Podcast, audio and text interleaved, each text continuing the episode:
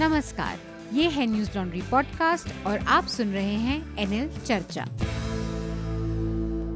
आपका खर्चा आपकी चर्चा हफ़्ता दर हफ़्ता। न्यूज़ लॉन्ड्री के साप्ताहिक पॉडकास्ट एनएल चर्चा में आप सबका फिर से स्वागत है। इस हफ़्ते हमारे साथ तीन खास मेहमान हैं। हमारे साथ सबसे पहले प्रेस क्लब ऑफ़ इंडिया के अध्यक्ष उमाकांत लखेड़ा जी हमारे साथ जुड़े हुए हैं। उमाकांत जी आपका चर्चा में स्वागत है। बहुत धन्यवाद। दूसरे मेहमान हमारे साथ गुवाहाटी से अमित कुमार जी हैं जो ईस्ट मोजो के एग्जीक्यूटिव एडिटर हैं। अमित आपका स्वागत है चर्चा में। शुक्रिया और आप सबका धन्यवाद मुझे आमंत्रित करने के लिए। और तीसरे हमारे साथी हृदय जी स्टूडियो में ही मेरे साथ हैं।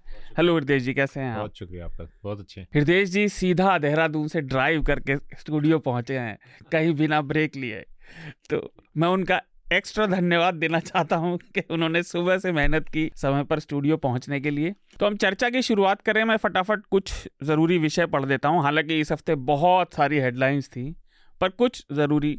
तो पहला हमारा चर्चा का विषय भी रहेगा, मणिपुर से है। मणिपुर में पिछले कुछ हफ्तों से लगातार तनाव बढ़ रहा था और इस तनाव ने इस हफ़्ते हिंसक मोड़ ले लिया था। राज्य में राजधानी इम्फाल के साथ साथ कई जिलों में हिंसा हुई। करीब 9000 से ज़्यादा लोगों को सुरक्षा के नज़रिए से विस्थापित भी करना पड़ा और सुरक्षा की आ, कानून व्यवस्था की ज़िम्मेदारी सेना को सौंप दी गई है शूट एंड साइट के ऑर्डर इशू हो गए हैं। तो ये मामला बहुत तेज़ी से बहुत ज़्यादा गंभीर हो गया है और ये पूरा मामला मैती समुदाय और वृहद कुकी समुदाय वृहद नागा समुदाय के बीच आपसी तनाव से जुड़ा है। बातचीत के दौरान फिर हम इस पर विस्तार से चर्चा करेंगे। दूसरी सुर्खी महाराष्ट्र से तो एनसीपी के मुखिया शरद पवार ने पार्टी के अपने एनसीपी के अध्यक्ष पद से इस्तीफा दे दिया। हालाँकि उन्होंने कहा वो राजनीति से अभी रिटायर नहीं हो रहे उनका राज्यसभा का कार्यकाल अभी बचा हुआ है लेकिन उन्होंने घोषणा की कि वह पार्टी का कोई पद नहीं संभालेंगे।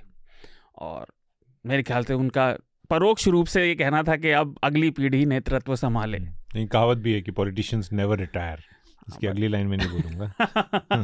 अतुल आपके चहेते और परमानेंट होस्ट इस समय कर्नाटक में है? तो अगली सुर्खी भी कर्नाटक से ही है। वहाँ चुनाव की सरगर्मियाँ पूरे ज़ोर शोर से जारी हैं। भाजपा ने और कांग्रेस जो दोनों मुख्य दल हैं मुकाबले में, दोनों ने अपने अपने मैनिफेस्टो जारी किए और दोनों के मैनिफेस्टो ने खूब सुर्खियाँ बनाई। भाजपा ने अपने मैनिफेस्टो में यूनिफॉर्म सिविल कोड की बात की एनआरसी लाने का वादा किया और कांग्रेस ने, भाजपा ने जो कैंसिल किया था, चार प्रतिशत मुस्लिम समुदाय का प्रदेश में रिजर्वेशन उसको वापस लागू करने की बात की और शुरू में बजरंग दल पर भी प्रतिबंध की बात हुई थी। हालाँकि उसके बाद कई दिन हंगामा चला और भाजपा ने भी उस इशू को खूब उठाया तो उसके बाद कांग्रेस के कुछ नेताओं ने कहा है कि नहीं, हम सीधा प्रतिबंध की बात नहीं कर रहे।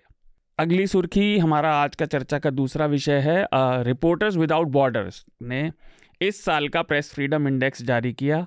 तीन मई को प्रेस फ्रीडम डे भी था और इस साल, पिछले साल के मुकाबले हम लोग जब पिछले साल बात कर रहे थे, हम तभी परेशान हो रहे थे। इस साल भारत और 11 सीढ़ियाँ नीचे खिसक गया और 150 में से 161वें स्थान पर पहुँच गया। 180 मुल्कों का आकलन किया गया तो हमारी स्थिति खराब तर खराब होती जा रही है हर साल और इस साल हम पाकिस्तान और अफ़गानिस्तान से भी नीचे आ गए हैं। अगली खबर भारत सरकार से बिज़नेस स्टैंडर्ड में एक रिपोर्ट छपी और उसके अनुसार ministry of statistics and programme implementation में। उनकी जो मासिक फ्लैश रिपोर्ट आती है, उसके हिसाब से केंद्र सरकार के छप्पन प्रतिशत प्रोजेक्ट देरी से चल रहे हैं और सभी प्रोजेक्ट में कुल मिला के करीब 22 परसेंट का कॉस्ट ओवररन है, यानी अतिरिक्त खर्चा हो चुका है।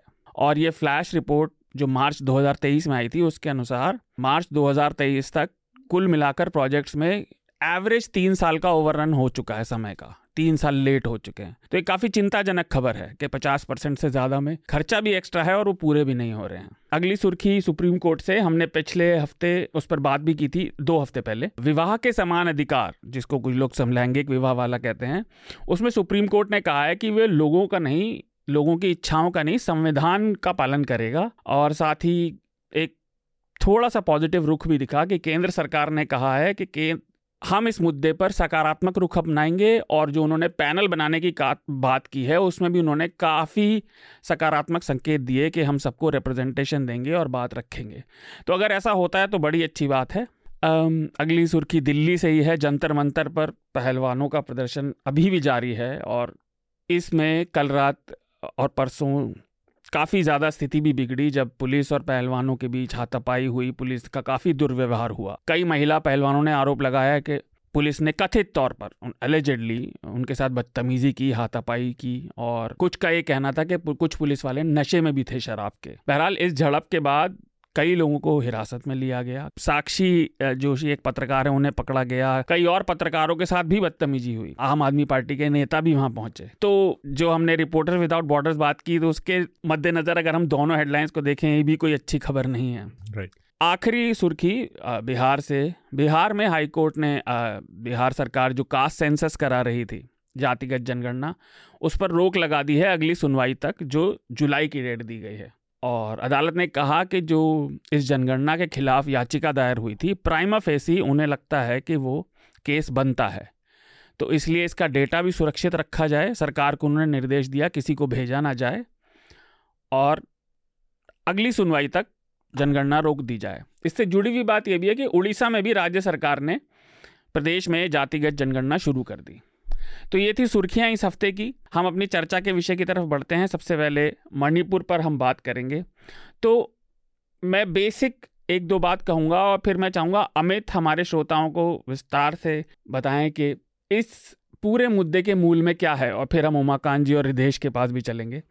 तो है क्या कि 14 अप्रैल को मणिपुर के हाईकोर्ट ने राज्य सरकार को ये निर्देश दिया कि जो मैती समुदाय की लंबे समय से मांग थी कि उन्हें अनुसूचित जनजाति के श्रेणी में डाला जाए। और इसका कारण था कि भले ही वो बहुसंख्यक हैं प्रदेश में, लेकिन जिस प्रदेश के जिस क्षेत्रफल में मतलब जिस इलाके में ज़मीन पर जितने वो रहते हैं, वो बहुत कम एरिया है और उनका मानना है कि क्योंकि वो बाकी राज्य अनुसूचित जनजाति क्षेत्र में आता है और समुदायों के वो वहाँ जाकर बस नहीं सकते और उनकी भाषा, उनकी संस्कृति को संरक्षण नहीं मिल रहा क्योंकि और लोग उनके इलाके में आके लगातार बसते रहे हैं वैली में, इम्फाल की। यहाँ से ये सारे मुद्दे की शुरुआत हुई, ये लंबे समय से मांग रही है। हाईकोर्ट ने निर्देश दिया राज्य सरकार को कि वो रिकमेंड करे कि मैती समुदाय को अनुसूचित जनजाति श्रेणी में डालने की वो सिफारिश करे केंद्र सरकार से। इसके खिलाफ कई सारे संगठन एक साथ आए, लेकिन स्टूडेंट्स ने मार्च निकाला। शांतिपूर्ण प्रदर्शन करने की बात हुई, लेकिन मामला बिगड़ता चला गया और हिंसा भी हुई। मैती समुदाय की तरफ़ से भी हुई और दूसरी तरफ़ से भी हुई। कई सारे चर्चेस पर भी हमला हुआ। कुछ लोग इसको सांप्रदायिक रंग भी देने की कोशिश कर रहे हैं क्योंकि मूलतः, हालाँकि पूरी तरह नहीं, मैती समुदाय में हिंदू बहुसंख्यक हैं और जितनी बाकी अनुसूचित जनजातियाँ हैं जो मतलब कुकी समाज का जो अम्ब्रेला फिगर है, जिसके अंदर काफ़ी सारी आती हैं और नागा समुदाय का जो अम्ब्रेला टर्म है ये, उसके अंदर अधिकतर बहुसंख्यक क्रिश्चियन हैं। मतलब उसमें क्रिश्चियंस की संख्या ज़्यादा है। तो इसको ये रंग भी कुछ लोग देने की कोशिश कर रहे हैं, लेकिन ये मामला सांप्रदायिक से ज़्यादा जनजातीय हक का है। अमित, मैं कहीं गलत तो नहीं था? अगर था तो उसे सही कर दें और हमारे श्रोताओं को बताएँ कि इस मामले के नुआंसेस क्या हैं। शुक्रिया फिर से सबका और सबको नमस्ते। एक चीज़ मैं शुरुआत में जो मतलब एक करेक्शन करना चाहूँगा कि हाई कोर्ट ने जो ऑर्डर दिया था वो काफ़ी दिलचस्प था। मुझे एक मिनट दीजिएगा मैं आपको समझाने की कोशिश करता जी जी। सत्ताईस ये मांग 2013 से की जा रही है। हम्म। आदिवासी मेते समुदाय को आदिवासी घोषित की जाने की। अब 2013 में ये बात उठी थी और उस टाइम पे भी उस यूपीए सरकार के पास के सामने ये मामला उठाया गया था। ये मामला मार्च 27 2023 को मणिपुर हाईकोर्ट में आया था हम्म। उसी दिन कोर्ट ने ये रिकमेंडेशन दे दिया था ठीक है लेकिन क्या हुआ कि क्योंकि ये वेबसाइट पर आया नहीं था और इस मामले को कोई उतना गौर से फॉलो नहीं कर रहा था देखिए पिछले साल चुनाव के दौरान जब मैं वहाँ पर गया था हम्म। और हम लोग भी जब गए थे तो एक दो लीडर्स ने इसके बारे में बात की थी लेकिन ये एक चुनावी मुद्दा नहीं था तो जब बीरेन सिंह रैली जा रहे थे तो एसटी डिमांड से ज़्यादा ये बात हो रही थी कि इम्फाल में जो पानी की दिक्कत हो रही है पानी की किल्लत हो रही है उसके बारे में कहीं ज़्यादा चर्चा हुई थी कई ज़्यादा रिपोर्ट्स भी आप देखोगे तो आप इम्फाल वाटर क्राइसिस अगर आप डालोगे यूट्यूब पे या गूगल पे तो आपको कई सारे रिपोर्ट्स हम्म। मिलेंगे। ये ज़्यादा बड़ा मुद्दा था एसटी मुद्दा उतना बड़ा नहीं था। इसीलिए ये मुद्दा जब 27 तारीख को कोर्ट में आया तो कोर्ट ने उसी दिन इस मामले को रेकमेंड कर दिया बिना किसी और को बुलाए कि अपना जवाब अपना साइड पेश करो। ये सीधे का सीधे 27 तारीख को उन्होंने ये मामला स्टेट गवर्नमेंट के हाथों में दे दिया। जी। 19 अप्रैल को ये मामला कोर्ट के वेबसाइट पर आया। अच्छा। उसके बाद शुरू हुआ सबकी प्रतिक्रिया आनी शुरू हुई। इनफैक्ट ये गलती वहाँ के भी कई समुदायों के जो मतलब प्रतिनिधि थे उन लोगों ने भी इसको अप्रैल 19 2023 का ऑर्डर कहा। वो अप्रैल 23 19 2023 को ये ऑर्डर ऑनलाइन हुआ था लेकिन ऑर्डर 27 मार्च को पास हुआ। अच्छा। दूसरी बात कि उससे एक हफ़्ते पहले एक हफ़्ते पहले दस दिन पहले की बात है चुरा चांदपुर जो जो। जहाँ पर कुकी बहुल समुदाय है जैसा आपने समझाया ये आपने बिल्कुल सही समझाया कि जो मैं बस एक बार फिर से समझा देता परिवेश ये यहाँ पे प्रेमाई समझना बहुत ज़रूरी है क्योंकि मणिपुर बाकी नॉर्थ ईस्ट राज्यों की तरह नहीं है मेघालय मिजोरम की तरह मणिपुर नहीं है। मिजोरम को मान लीजिए बीस हज़ार स्क्वायर किलोमीटर एरिया जो है तो उसका सिर्फ़ दो हज़ार किलोमीटर स्क्वायर इम्फाल वैली में आता है। हम्म। पहले उसमें सिर्फ़ चार डिस्ट्रिक्ट हुआ करते थे अब डिस्ट्रिक्ट के नाम बढ़ गए। पहले इम्फाल ईस्ट इम्फाल वेस्ट विष्णुपुर और थोबाल। जी। थोबाल में आपको मेते मुसलमान की संख्या ज़्यादा है। जी। तो आठ प्रतिशत मणिपुर का समुदाय जो है वो मुसलमान भी है। उनको पंगल मेते कहते हैं। जी। तो उसके अलावा जो हिल्स है हिल्स में 90 परसेंट जो 90 प्रतिशत जो जोग्राफिकल एरिया है मणिपुर का वो पहाड़ों में है। हम्म। लेकिन जनसंख्या मुश्किल से 40 से 43 परसेंट के आसपास है। बाकी 55 से 60 प्रतिशत जनता जो है वो वैली में ही रहती है। तो चूरा चांदपुर जो इलाका है वो वहाँ पे कुकी बहुल समुदाय है और उसका बॉर्डर जो है वो एक तरफ़ भारत के अंदर मिजोरम से लगता है और ये अंतरराष्ट्रीय बॉर्डर आपका म्यांमार के साथ। जी। वहाँ पे वो बॉर्डर काफ़ी सालों से काफ़ी सालों तक पोरस रहा है अभी भी है। तो जब वहाँ पर 2000 में जब आर्मी का जब वहाँ पर शासन आया तो मिजोरम में तो लोग आए ही करीब तीस हज़ार लोग शरणार्थी जो आए हैं लेकिन मणिपुर में भी काफ़ी आए हैं। तो इन सबको लेकर एक एविक्शन प्लान चलना शुरू हुआ था जनवरी के महीने में। हम्म। चोरा चांदपुर के गाँवों में। और उसमें तीन कैटेगरी ज़मीन को तीन कैटेगरी में बांटकर उसको एविक्शन फ्री करने का बात किया गया था। एक था प्रोटेक्टेड फॉरेस्ट एक था रिज़र्व फॉरेस्ट और एक था वाइल्ड लाइफ सेंचुरी अलग अलग नाम पर जंगलों से लोगों को खाली करने की कोशिश की गई थी और इसके कारण चुरा चांदपुर में लोगों के बीच में रोष काफ़ी दिनों से था। बीरेन सिंह जाने वाले थे एक फ़ंक्शन में। वहाँ पर एक ओपन जिम और कुछ कुछ और सरकारी प्रोजेक्ट जो थे, इनका उद्घाटन करने की हाँ ये पिछले हफ़्ते की बात है हाँ हाँ तो उसको वहाँ से अगर अगर हमें पकड़ना है तो वहाँ से पकड़ना शुरू होगा क्योंकि वहाँ पे जब लोगों का आक्रोश सामने आया और वो वो जहाँ पर सभा होने वाली थी जहाँ पर उद्घाटन होने वाला था वहाँ पर उसको जला दिया हम्म। उस वक्त क्या हुआ कि घाटी की जो मीडिया है इम्फाल वैली की मीडिया उसमें कई लोगों ने एक पोलराइजेशन नैरेटिव ये सेट किया कि ये काम करने वाले बर्मीज हैं मतलब बर्मा के लोग हम्म, हम्म। और उन लोगों ने ये कहना शुरू किया देखो ये वीडियो में बर्मीज बोल रहे हैं। अब बर्मीज नाम की कोई भाषा है नहीं वो पाइते बोल रहे थे जोमी बोल रहे थे जो जैसे कि बंगाली अब आप ये कह सकते हैं कि कलकत्ता की बंगाली और बांग्लादेश की बंगाली अलग हो सकती है लेकिन भाषा दोनों वही है। डायलेक्ट अलग अलग हो सकता है। हम्म। यहाँ पर तो वो भी मुश्किल था वो भी कहना मुश्किल था क्योंकि जबान लगभग लगभग बराबर ही है सेम ही। यहाँ से ये मुद्दा शुरू हुआ था उसके बाद जब आठ सौ ये जब एसटी वाली बात आई तो बात आगे बढ़ गई। और इन सब के पीछे एक और कारण जो काफ़ी दिनों से चल रहा है जो अपने मतलब भाषा और ज़मीन की संरक्षण करने की बात जो चल रही है इसके कारण आपने शायद आप लोगों ने भी देखा होगा दिल्ली में मार्च के दूसरे हफ़्ते में एक एनआरसी मणिपुर के नाम पे जंतर मंतर में एक प्रोटेस्ट हुआ था।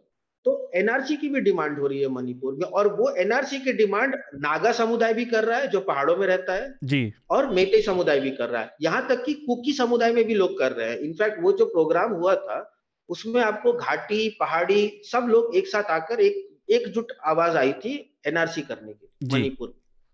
तो ये सबको लेके अचानक से लेकिन लेकिन ये जो कुछ दिनों की जो यूनिटी थी ये टूट इसमें दरख्त आना शुरू हो गया जब एसटी डिमांड की बात आ गई मेटे के बीच। तो यहाँ पर आठसुम जो all tribal student union of Manipur है उन लोगों ने एक रैली की थी तीन तारीख को चुराचांदपुर चुराचांदपुर मणिपुर का दूसरा सबसे बड़ा शहर है लेकिन इतना भी बड़ा शहर नहीं है कि वहाँ पे जब पचास हज़ार लोग संख्या आ गए वहाँ पे छोटा सा स्टेडियम है स्टेडियम में भर गया था पूरा क्राउड तो उसके बाद हिंसा की घटनाएँ आनी लगी। और असल में अगर आप देखिएगा तो तीन तारीख को और तीन तारीख को सबसे ज़्यादा मतलब वायलेंस की घटना जो हमको मिली दो तारीख को आपको चुराचांदपुर में मिला तीन तारीख को ये हिंसा इम्फाल की गली गली में घुस गई। और वहाँ पर आक्रोशित जो जनता है मॉब कहिए उनको जो भी कहिए ये वहीं के लोग हैं वहाँ के लोगों ने खास करके ये बातें आने लगी कि कुकी घरों को कुकी बिल्डिंग्स को कुकी इंस्टीट्यूशन को बिजनेसेस को टारगेट किया जा रहा था। कॉन्सिक्वेंटली आप ये भी देखेंगे कि बिष्णुपुर और चुराचांदपुर जो बॉर्डर है बिष्णुपुर मेते बहुल है और चुराचांदपुर जोमी बहुल हम्म। जोमी बहुल है। जी। तो इसके बॉर्डर पे जो गाँव थे तो इन दोनों गाँवों में मिश्र मिश्रित जनसंख्या है। कोई कहीं ज़्यादा किसी गाँव में कुकी ज़्यादा है किसी गाँव में मेते ज़्यादा है बॉर्डर एरिया में।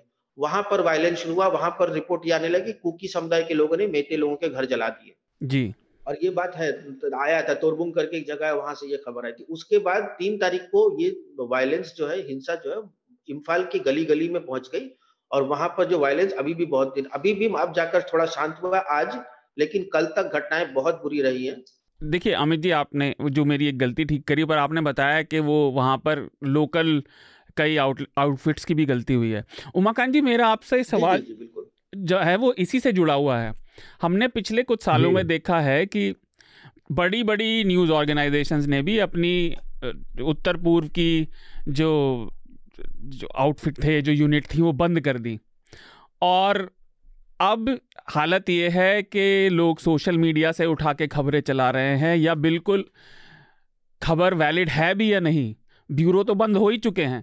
अब तो आपको इतनी सारी न्यूज़ ऑर्गेनाइजेशन ऐसी हैं जिनके पास नाम लेने को भी एक रिपोर्टर नहीं है पूरे स्टेट में।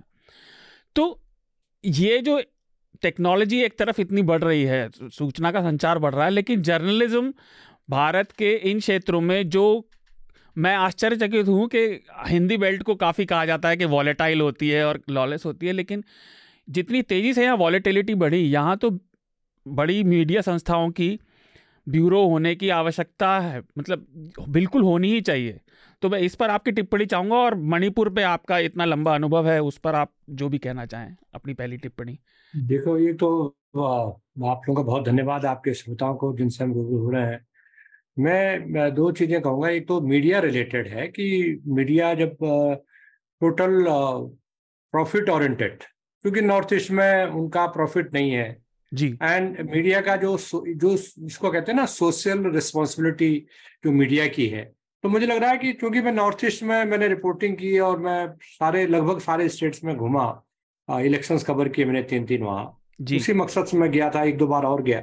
मेरा ये कहने का मतलब है कि जो मीडिया है मीडिया चूँकि जिस दौर में हम रह रहे हैं और जो डिटोरेशन अभी उसकी चर्चा भी आपने शुरुआत में की है कि किस तरह से हमारी जो रेटिंग से इतना रसातल में जा गई है कि हम सूडान और बांग्लादेश और श्रीलंका और नेपाल की लाइन में कहीं उसके पीछे भी कहीं खड़ जाके खड़े हैं। तो ये ये इन्हीं सब चीज़ों से मिलकर के है कि हमने आ, हमारी सरकार तो कहती है कि हम एक सूर्योदय उदय हो रहा है पूर्वोत्तर में हम बड़ी क्रांति कर रहे हैं।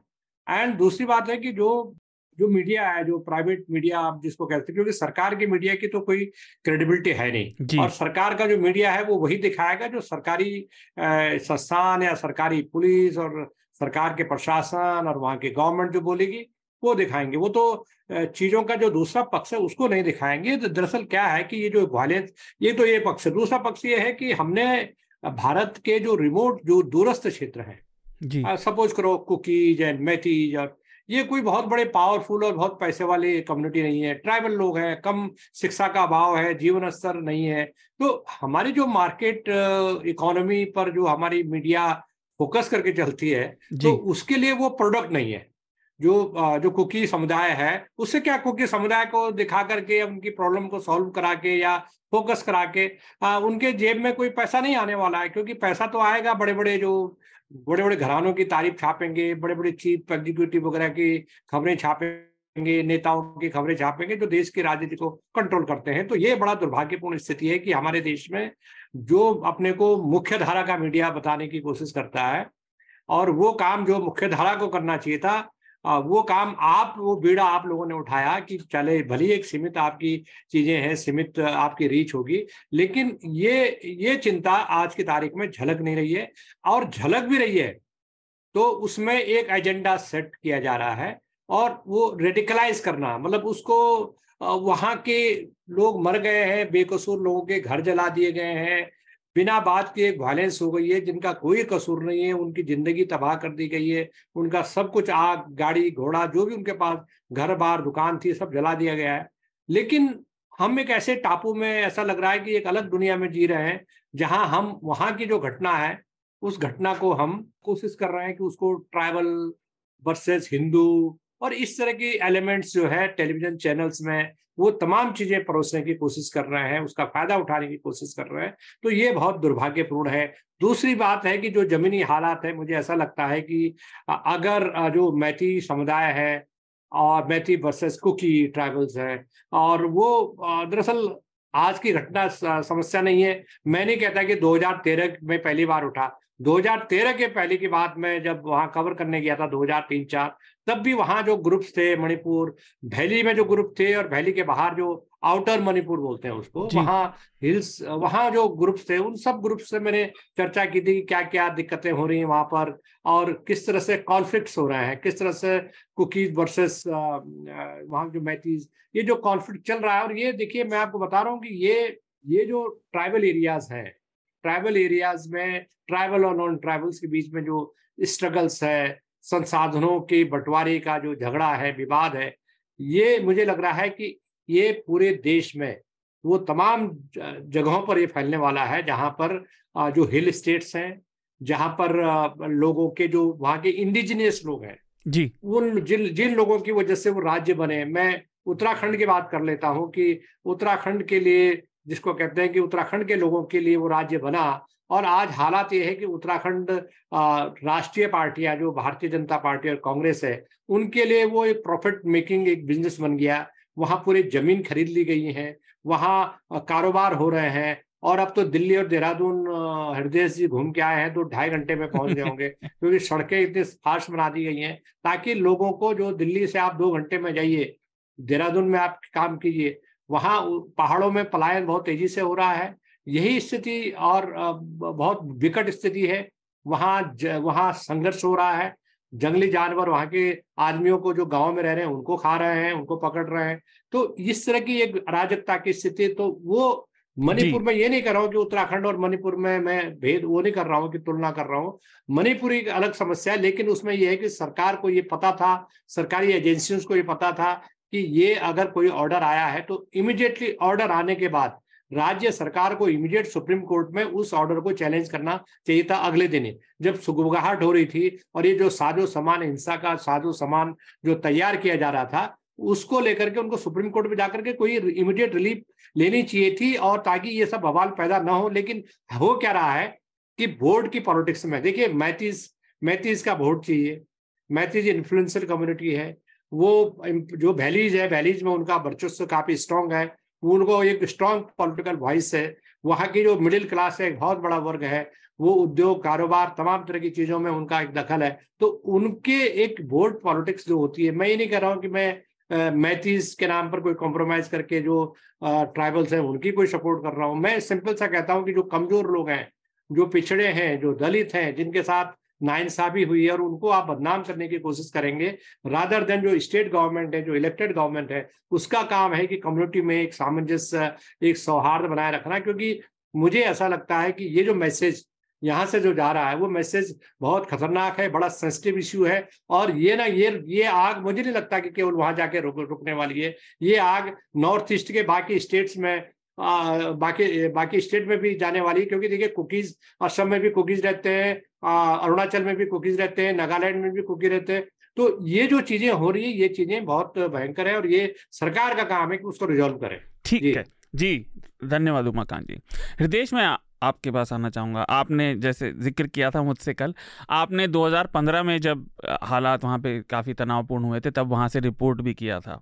तो आप भी उस स्थिति से काफ़ी अच्छे से वाकिफ़ हैं। एक तो मैं ये ज़रूर जोड़ना चाहूँगा, अगर आप उस पर और क्लैरिफाई करेंगे सिचुएशन को तो आप जो समझते हैं आपका नज़रिया, उसके साथ साथ कि कानून व्यवस्था पे ये सवाल उठना चाहिए राज्य सरकार के कि सिचुएशन इतनी तेज़ी से उसके कंट्रोल के बाहर हो गई। देखिए एक चीज़ इसमें यह है क्योंकि मैं उस वक्त एनडीटीवी में काम करते रहा पंद्रह सोलह साल तो इसलिए मैं जा पाया। अदरवाइज़ टेलीविज़न जर्नलिस्ट के लिए नॉर्थ ईस्ट भेजना एक बहुत बड़ा बजट हो जाता है। बजट बहुत ज़्यादा है। तो कोई भेजना नहीं चाहता तो मैं कोकराझार के इलाकों में भी गया जब दंगे हुए थे जी। जो असम में है और इधर मणिपुर में भी 2015 ही था मुझे अच्छे याद है। तो तीन तीन कानूनों को लैंड जो लॉज हैं उनका मामला था। तो उस वक्त उसके करीब कुछ महीने बाद मैंने एक आर्टिकल नवभारत टाइम्स में लिखा था और उसमें पूछा था कि क्या दिल्ली के पत्रकारों को मालूम है कि सपम रॉबिनहुड कौन है? और क्या दिल्ली के पत्रकारों को मालूम है कि चूड़ा चांदपुर कहाँ है? क्या उन्होंने नाम सुना है इस बच्चे का? तो मैं क्योंकि बाकी बातें अमित जी ने बता दी है और इसके बाद हम उनसे एक सवाल भी पूछेंगे। जी। तो सपम रॉबिनहुड एक चौदह साल का बच्चा था जिसको गोली मार दी गोली लग गई थी प्रोटेस्ट के दौरान अच्छा। और उसकी मौत हो गई थी। उसके जवाब में जो है फिर जो वहाँ पर राइट्स बढ़ के और जो चूड़ा चांदपुर जो अभी अमित जी ने बताया जो कोकी डोमिनेटेड इलाका है जी। जिनकी संख्या वहाँ पर है वहाँ पर एक दस या बारह से ज़्यादा लड़के मरे थे और उन्होंने प्रोटेस्ट में जब मैं वहाँ पहुँचा था वो इतने गुस्से में थे और वो बार बार वहाँ की महिलाएँ कह रही थी कि तू इंडिया से आया है। मतलब इसलिए नहीं कि उनको कोई अलगाववादी भावना से कम ज़्यादा इसमें जो था फ्रस्ट्रेशन बहुत था कि हमें कोई कवर करना नहीं चाहते। जी। तो उनके बच्चे जो है मॉर्चरी में पड़े हुए थे वो लड़के और महीनों तक हफ्तों नहीं महीनों तक उन्होंने उनका उनका अंतिम संस्कार नहीं किया प्रोटेस्ट के तौर पर और बॉडीज खराब होने लगी थी। महीनों में तो हाँ। काफ़ी बुरा हाल हो गया। जी। तो ये स्थिति वहाँ पर थी। तो इसको बताना ज़रूरी है। दो सौ रुपए का पेट्रोल वहाँ पर मिल रहा था मणिपुर में जब उसमें पहुँचे है ना? तो ये नागालैंड में तो हालात और ज़्यादा ख़राब हो जाते हैं। तो कहने का मतलब ये है कि जो फॉल्ट लाइन है जो अमित जी बता रहे थे कि ये फॉल्ट लाइन जो है क्योंकि वो घाटी में रहने वाले जो मैती समुदाय के और बाकी लोगों के बीच में पहले से दिखती रही हैं। लेकिन जो कहते हैं ना कि पॉलिटिकल जो एक आप पहल करते हैं और चीज़ों को रिजॉल्व करने की कोशिश करते हैं। अनफॉर्चुनेटली मणिपुर हो या उत्तराखंड हो या दिल्ली हो दिल्ली में भी अब जब तक नारे नहीं लगने लगते हैं आज़ादी के नारे नहीं लगने लगते हैं फिर उसको इंटरप्रेट करके कहा जाता है अलगाववादी लोग हैं तब तक गवर्नमेंट बहुत एक्टिवली किसी भी चीज़ को डिफ्यूज़ करने की सिचुएशन को कोशिश नहीं करती। और उमाकांत जी ने कहा कि ये रिलेटिवली पढ़े लिखे नहीं और मतलब जो कम मतलब रिलेटिवली हाँ. जो है लेकिन मैं तो कह रहा हूँ कि नॉर्थ ईस्ट में जो ट्राइबल्स हैं अगर हम कुकीज़ को भी माफ़ की मैथीस को भी उनमें जोड़ दें they are far more educated and forward looking than अगर आप बस्तर की बात करें हाँ उनकी मध्य भारत के जो मध्य भारत के भारत की बात है ना? इनके तो बच्चे पढ़ने के लिए आते हैं बाहर और they are very forward looking बाहर मतलब उनका इस तरह का नज़रिया है अपब्रिंगिंग है वो यहाँ एग्रेशन झेलते हुए भी दिल्ली में उनको बहुत सारे विशेषणों से नवाजा जाता है उसके बावजूद वो लोग आगे बढ़ते हैं। तो ये चीज़ समझने की है। तो मैं इतनी छोटी सी बात कहने के बाद क्योंकि बहुत कुछ कहा जा चुका है अमित जी से पूछना चाहता हूँ। अमित जी अगर आप थोड़ा सा और बता सके सर ये जो फॉल्ट लाइन की हम बात कर रहे हैं ये दोनों समुदायों के बीच में आपको लगता है वहाँ की पॉलिटिकल सिचुएशन कैसी है? आ, ये और गहरा रही है लगातार या आपको लगता है उम्मीद है कि कुछ दिनों में जैसे हमेशा होता रहता है कि आपने 2013 कहा उमा गांधी ने उससे पहले कहा 2015 में मैं गया था तो ये एक तरह का ग्राफ है जो फ्लेयर अप होते रहता है बीच में।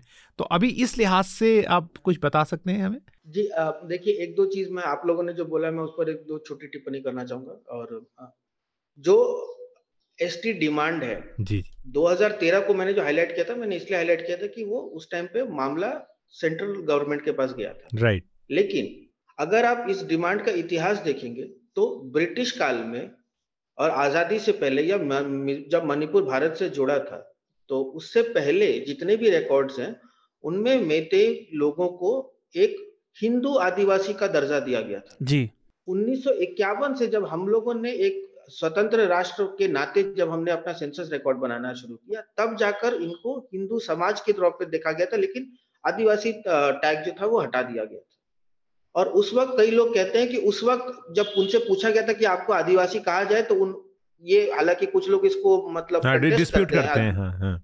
हाँ लेकिन कई लोग कहते हैं कि उस टाइम पे इसको नकारा गया था क्योंकि उस वक्त वैष्णविज्म की जो फीलिंग थी बहुत स्ट्रांग थी हाँ। और हिंदू समाज होने के नाते वो अपने आप को एक तरह से इनसे ऊपर देखते थे नागा से असेंशन हम्म। ट्रीटी जो है मिजोरम का वो भी बड़ा अजीब है जो जिस राजा ने साइन किया था उन्होंने सिर्फ़ घाटी के लिए साइन किया था लेकिन आसपास के सारे इलाकों को जोड़ लिया गया था हम्म। जो आपने 2015 की बात की थी तो वो उस टाइम पे इनर लाइन परमिट के खिलाफ जी, जी, चल रहा था। मैं भी वहाँ पे मैं भी वहाँ पे था। तो चांदपुर में जो दस लोगों को गोली मारी गई थी हम्म। उसमें से एक नौ साल का बच्चा था और सबसे ज़्यादा जिसकी उम्र थी वो इकतालीस साल का था। तो नौ से लेकर इकतालीस साल के लोगों को गोली मारी गई थी। हम्म। और उन, उनको जो आप कह रहे थे वो चुरा चांदपुर की हॉस्पिटल इतनी ही छोटी थी कि उसमें एक या दो शरीर को रखा जा सकता था मॉर्ग में। जी। अचानक से दस लोगों को रखने की जगह भी नहीं थी। तो पहले डेढ़ सौ दिन बर्फ़ की सिल्लियाँ आती थी मिजोरम के साइड से। बिल्कुल मैं गया था। रखा जाता था। हाँ तो हम्म। जब मैं गया था तब तब जाके उस वक्त मैं इसीलिए गया था क्योंकि नई मोर्ग का उद्घाटन हुआ था दस शरीरों के साथ। हम्म। लाशों को रखने के लिए मोर्ग बनाया गया। राइट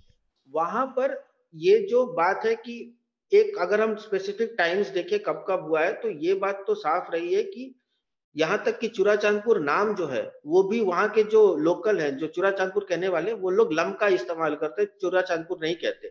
क्योंकि तो उनका कहना है कि हमारा नाम लमका है। चूरा चांदपुर नाम तो चूरा चाँद सिंह राजा के नाम पे दिया गया है। जी जी। ये मेते ही नाम है इस जगह का हमारा नाम लमका है। हम्म। वो अपने आप को जोमी पाइते होने के नाते मतलब कल्चरली अपने आप को वो मीजो समुदाय से ज़्यादा जोड़ते हैं क्योंकि चीन कुकी मीजो जो कहा जाता है एक मतलब क्लैन के नाते तो वो उधर अपने आप को ज़्यादा देखते हैं। तो ये डिवीज़न हमेशा से रहा है। पिछले बीरेन्द्र सिंह के पहले काल में बीरेन्द्र सिंह के पहले काल में चिंग ताम यूनिटी मतलब हिल वैली यूनिटी के नाम पे काफ़ी सारे जैसे डिस्ट्रिक्ट्स को डिवाइड किया गया। पहले नॉर्थ डिस्ट्रिक्ट थे फिर सोलह डिस्ट्रिक्ट बनाए गए। जी। उसके बाद काफ़ी प्रोजेक्ट स्टार्ट किए गए। कोशिश थी बीजेपी के सरकार की तरफ़ से कोशिश थी कि उधर भी डेवलपमेंट प्रोजेक्ट्स लॉन्च हो। इनफैक्ट चूरा चांदपुर इनका जाने का कारण ही था कि एक प्रोजेक्ट लॉन्च करने के लिए जाने वाले थे। हम्म। लेकिन इस दौरान क्या हुआ है कि जो मेते बहुल पॉलिटिक्स है जो राजनीति है उसका आपको कहीं ना कहीं अंग दिख ही जाता है। और इसको इग्नोर करना मुश्किल है कि मेटे डोमिनेशन जो कहते हैं कि हमारे ऊपर जो जैसे एविक्शन चल रहा था। तो एविक्शन के दौरान बातें ये सामने आई कि सारे लोकल्स के बायोमार्कर्स लिए जाएँगे। तो फिंगरप्रिंट लिया जाएगा उनका मतलब हैंड प्रिंट लिया जाएगा। इस सबसे कुकी समुदाय को काफ़ी ठेस लगा क्योंकि फिर वही बात है कि तुमको साबित करना है कि तुम भारतीय हो कि नहीं।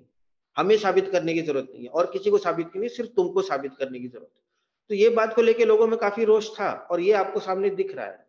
जी तो इसको सॉल्व करने का कोई ओवरऑल सोल्यूशन नहीं है कि एक दिन में ठीक हो जाएगा अभी शांत कर सकते हैं आप मामला लेकिन और जहाँ तक रही बात कि सुप्रीम कोर्ट में क्यों नहीं गए और वो हाई कोर्ट का ऑर्डर जो था उसको चैलेंज करने की बात अगर बीरेन्द्र सिंह की सरकार उस ऑर्डर के खिलाफ आवाज़ उठाती तो भी परेशानी होती क्योंकि हाँ। फिर मेटे समुदाय फिर हाँ। बोलते कि तुम हाँ। हमारी सरकार होकर हमारे खिलाफ कैसे बोल साठ में से चालीस एमएलए तो उन्हीं के हैं अमित मैं आपसे ये जानना चाह रहा था और ये बात कम जगहों पे मैंने मीडिया में होते देखी आपकी वेबसाइट पर जो खबरें थी उनमें भी थी ये काफ़ी जब मैं इशू को रिसर्च कर रहा था कि जो ये हिल एरियाज़ हैं कुकी और नागा बाहुल्य वाले इनमें एक बड़ी समस्या एक तो जैसे आपने कहा पूरस बॉर्डर आवाजाही की है सीमाओं के खिलाफ और उस आवाजाही में पॉपी फील्ड्स का भी एक बहुत बड़ा योगदान है कि वो जो ड्रग्स की जो खेती है। मैं ये कहना चाह रहा था कि देखिए ये बात ठीक है ट्राइबल राइट्स का प्रोटेक्ट होना भी चाहिए और वो ज़रूरी भी है नहीं तो कॉरपोरेट लोग कब्जा कर लेते हैं।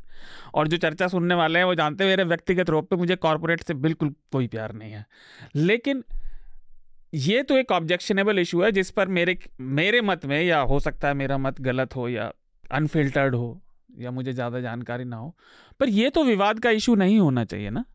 देखिए इसमें दो मिनट लूँगा मैं जी जी पॉडकास्ट है आप जितना मर्ज़ी समय लें। देखिए तो देखिए जो जहाँ तक पॉपी और ये सब का जो कल्टीवेशन है वो ये बात बिल्कुल सच है कि ये पहाड़ों में होता है। घाटी में करने का स्कोप भी नहीं है और सच बात बोलूँ तो मतलब अगर ब्लंटली कहूँ साफ़ जैसी बात है तो जगह भी नहीं है वैली में करने नहीं पर होना भी नहीं चाहिए ना। होना नहीं वहाँ तो बिल्कुल आ रहा हूँ मैं वहाँ पर मैं ये बोल रहा हूँ कि ये जो प्रोडक्शन है ये आपको ज़्यादातर आपको हिल्स में दिखता है। जी। अब बात यह है कि ये बात को लेकर इन समाजों के बीच में अंदरूनी तनाव भी है। अभी कुछ दिन पहले हम लोगों ने एक स्टोरी करी थी कि वहाँ के जो क्रिश्चियन जो पहाड़ों में तो क्रिश्चियंस है। जी। तो ईसाई समुदाय में जो पादरी हैं चाहे जो फादर हैं उन लोगों ने अब फैसला ये लिया है कि अगर किसी का भी पॉपी कल्टीवेशन में किसी भी तरह का रोल रहा तो हम उससे चंदा भी नहीं लेंगे। अच्छा। तो ये जो अंदरूनी तनाव है ये उनके समाज में बिल्कुल मालूम है लोगों को। लोगों को ये मालूम है कि उनके ही समाज में काफ़ी लोग हैं जिनको फ़ायदा हो रहा है और ऐसा नहीं है कि इसमें से मेते लोगों को फ़ायदा नहीं हो रहा है। कुछ कुछ मेते नेताओं को भी फ़ायदा हो रहा है। बिल्कुल। कांगपोकपी नाम की एक जगह है जो डिस्ट्रिक्ट है वहाँ पर इसको लेकर काफ़ी मतलब ये मुद्दा बहुत बड़ा रहा है लेकिन वहाँ ये मणिपुर में अगर आप देखिएगा कि जब ड्रग्स सीज होता है ना तो वो सीज आपको ड्राइवर से लेके पुलिस वाले सबके हाथों में पकड़ा गया है। जी। तो ये जहाँ तक ये बात है कि ये नहीं होना चाहिए, बिल्कुल। लेकिन इस बात की समझ वहाँ आदिवासी समुदाय के बीच में भी बहुत ज़्यादा है और कोशिशें चल रही हैं। किसी ने भी ये नहीं कहा है कि वॉर ऑन ड्रग्स मणिपुर सरकार ने इसको ऑफिशियली वॉर ऑन ड्रग्स कहा है। और किसी ने इसका कोई पुरजोर विरोध नहीं किया कि ऐसा मत करिए। तरीकों पर सवाल उठाए गए हैं, तरीकों पर सवाल उठाए गए हैं कि एक जो ये बोला था कि ड्रोन से जहाँ जहाँ दिखेगा, हम हवा से पेस्टिसाइड मारेंगे। एक बात उठी थी ये बात। तो बोला था कि ऐसा मत करना क्योंकि उसके आसपास जो कुछ भी उग रहा उग रहा होगा, वो भी खराब हो जाएगा। There are debates on technique कि कैसे इससे लड़ना है, लेकिन ड्रग्स जो मुद्दा है, इसके खिलाफ आवाज़ आदिवासी समुदाय में भी उतनी ही मज़बूत है जितने की मैत्री समाज में है। और ये कोई नहीं कह रहा है कि नहीं, ये गलत नहीं है। ये बात ज़रूर है कि लोग कह रहे हैं कि इससे लड़ने का टेक्निक जो है, इसमें हम भी घुस, हम भी, हमारा भी रोल है। आदिवासी समुदाय खुद भी कह रहा है कि हम भी इससे लड़ना चाहते हैं। और चर्च की तरफ़ से ये बात सामने आई और इन सब समाज इन सब समुदायों में चर्च का बहुत बड़ा रोल होता है। जैसे एजुकेशन की बात हो रही है तो जैसे मिजोरम में सौ प्रतिशत एजुकेशन या सत्तानवे प्रतिशत एजुकेशन सरकारी स्कूलों के कारण नहीं मिशनरीज के कारण हुई। जी। इसी तरह से आपको आदिवासी समुदाय जो है जहाँ पर भी आप नागालैंड में जहाँ पे पिछड़ा हुआ है एजुकेशन के मामले वहाँ पर भी पचहत्तर प्रतिशत लिटरेसी रेट है। जी। तो ये सब जगह में चर्च की बात चलती है। तो अभी चर्च की तरफ़ से भी कोशिश चल रही है कि ड्रग्स के ऊपर जो वॉर है उसको हम वो उन्होंने ऑफिशियली भी मतलब बीरेन्द्र सिंह का बिल्कुल पुरजोर समर्थन किया है और उन्होंने कहा है कि अगर कोई भी इसमें इन्वॉल्व होगा तो हम अपनी तरफ़ से सब कोशिश करेंगे कि इनको किसी भी तरह से समुदाय का हिस्सा ना बनाया जाए इनसे पैसे ना ले जाए इनका हुक्का पानी बंद किया जाए। सामाजिक बहिष्कार किया जाए एक तरह से। सामाजिक बहिष्कार की बातें हो रही है और ये किया जा रहा है। देखिए वही मैं कह रहा हूँ कि ये कहना मैंने कह रहा है कि यहाँ पे कोई कह रहा है लेकिन ये एक इमेज बना हुआ है कि आदिवासी लोग सारा उगा रहे हैं। अच्छा। आदि आदिवासी इलाके में हो रहा है। इसका मतलब ये नहीं कि आदिवासी जानबूझकर ऐसा कुछ कर रहे हैं। जी। और बाकी जो गरीबी जो एक रोल होता है जब जो रोल गरीबी प्ले करती है वो तो खैर वहाँ क्या पूरे भारत में कोई गांजा क्यों उगाता है? जी। तो पता है कि ये गैर कानूनी है राइट लेकिन पैसे के लिए तो वो वो वो लॉजिक तो सब जगह अप्लाई करता है चाहे वो आप महाराष्ट्र में हो चाहे मणिपुर जी। लेकिन इसके अलावा ये बात वहाँ पे भी अंदरूनी तनाव का मुद्दा रहा है। धन्यवाद अमित आपने हमारे श्रोताओं को विस्तार से इस विषय पर दी। उमाकांत जी इस विषय पर आप कुछ कहना चाहते हैं? और अगर मैं आपसे एक छोटी सी बात पूछना चाहता हूँ। ये आश्चर्य की विषय है कि सरकार की तरफ़ से कोई बात नहीं होती कि कितनी तेज़ी से ऑटोमेटिक हथियार भी दिखाई दे गए सड़कों पर। भाजपा कितनी तेज़ी से और राज्यों की सरकारों को, और ये सिर्फ़ मैं भाजपा के लिए नहीं कह रहा, देखिए, नॉर्थ ईस्ट में ये लंबे समय से मुद्दा रहा है, लेकिन जिस तरीके से भाजपा पिन पॉइंट करती है चीज़ों को दूसरे राज्यों में, यहाँ किसी ने टीवी पर जरा सा भी चर्चा नहीं की कि अचानक ही ऑटोमेटिक राइफल्स तुरंत दिखाई देने लगी और किसी ने राज्य सरकार से पूछा नहीं कि आपकी कानून व्यवस्था कहाँ है। पर आप जो भी टिप्पणी अंतिम करना चाहें इस मुद्दे पर उमाकांत जी देखिए, मैं मैं ये मानता हूँ कि देखिए वायलेंस रोकना, ये वायलेंस रोकना पब्लिक का काम नहीं है। ये जो गवर्नमेंट ऑफ़ द डे है, उसके पास आम नागरिकों की जान माल, संपत्ति और उनके जीवन की रक्षा करने का काम राज्य सरकार का है। एंड तो ये ये निर्भर करता है कि एक छोटे से राज्य में अगर इतनी भयंकर हिंसा वायलेंस हुई है तो मैंने ऐसे भी देखा है कि केंद्र में एक, केंद्र में जो बैठी हुई सरकार है, जो उसको कंट्रोल करना है। पूरे देश की गवर्नमेंट को, भाजपा की गवर्नमेंट को इवन अपोजिशन की गवर्नमेंट को भी जो दिल्ली में बैठ के कंट्रोल कर रहा है, वो मुझे लग रहा है कि सेंटर की सेंसिटिविटी इस मामले में काफ़ी लचर महसूस हुई है। और जब वायलेंस हुई, आगजनी हो गई और ये रिपोर्ट्स आ गई थी ज़मीन पर कि कुछ होने वाला है, कुछ घटनाक्रम होने वाला है वायलेंस हो सकती है। और तमाम तरह की आप राष्ट्रीय सुरक्षा की बात करते हैं, वो बॉर्डर स्टेट है। आप सवाल ये है कि अगर वहाँ पर पिछली सरकार भी आप ही की थी, ऐसा भी नहीं आप ब्लेम कर सकते कि साहब पिछली सरकार के जमाने से हथियार इकट्ठे हुए थे।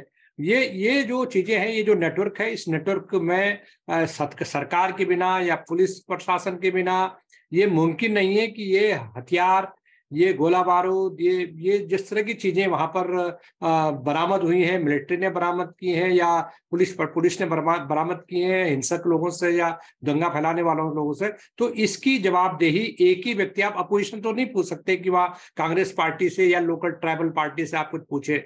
आपको वहाँ की जो गवर्नमेंट है, स्टेट गवर्नमेंट और सेंट्रल गवर्नमेंट, इनका काम है कि ये बताना है कि ये जो विदेशी हथियार है वहाँ पर, ये कहाँ से आए किस तरह से आए और किस किस कौन कौन से एलिमेंट्स उसमें शामिल है? तो मुझे लग रहा है कि ये ये सवाल जो है सरकार में बैठे लोगों से पूछा जाना चाहिए। जी अमित जी कुछ कहना चाह रहे थे क्या इसमें? अमित जी आप कुछ कहना चाहते थे क्या? उसके बाद हम आगे हाँ, बस एक, एक हाँ एक मैं बस पॉइंट ऐड करना चाहूँगा हथियारों की जब बात उठी है तो देखिए मणिपुर में आ, काफ़ी अलगाववादी संगठनों के साथ सीज फायर की बातें रही हैं। जी खास करके चुराचांदपुर इलाके में जैसे जो जो रेवोल्यूशनरी आर्मी है केएसओ है तो ऐसे केएसओ सॉरी कुकी लिबरेशन है तो इन सब के लोगों के साथ जब भी आ, मतलब सीज फायर की बात होती है या सस्पेंशन ऑफ़ मतलब जब आ, ये डॉर्मेंट हो जाते हैं तो ये मुद्दा हमेशा रहता है कि हथियार कहाँ है। इसका एक एग्जांपल मैं आपको देना चाहूँगा असम में जब बोडोलैंड इलाके में जब ये पीस अग्रीमेंट साइन हुए जी।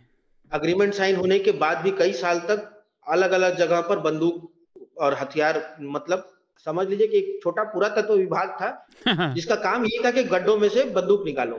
वेपन कैशेस हाँ, ढूंढना। हाँ, तो, हाँ तो कभी तालाब से निकल रहा है कभी किसी गड्ढे से निकल रहा है कभी किसी खेत से निकल रहा है तो हथियार जहाँ तक हमारी समझ है हमारे जो पत्रकार वहाँ पर मौजूद है और हमारा तो हम तो फुल टाइम नॉर्थ ईस्ट में है ना। जी। तो हमारा जो हम देखते हैं कि हथियार एक ऐसे इलाके में जहाँ पर मतलब सदियों से तो नहीं लेकिन कम से कम स्वतंत्र भारत में सालों से जहाँ पर हिंसा की घटनाएँ रही है वहाँ पर हथियार जुगाड़ करना मतलब मुश्किल नहीं होता। ये मेरा समझ है मैंने देखा भी है जैसे कि अभी आप हम लोगों ने कुछ वीडियोस देखे थे लेकिन हम उनको कंफर्म नहीं कर पाए कि एग्जैक्ट लोकेशन इसलिए हमने चलाया नहीं था वो। जी।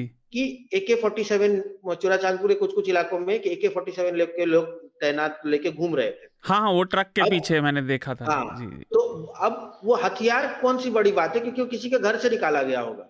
जी।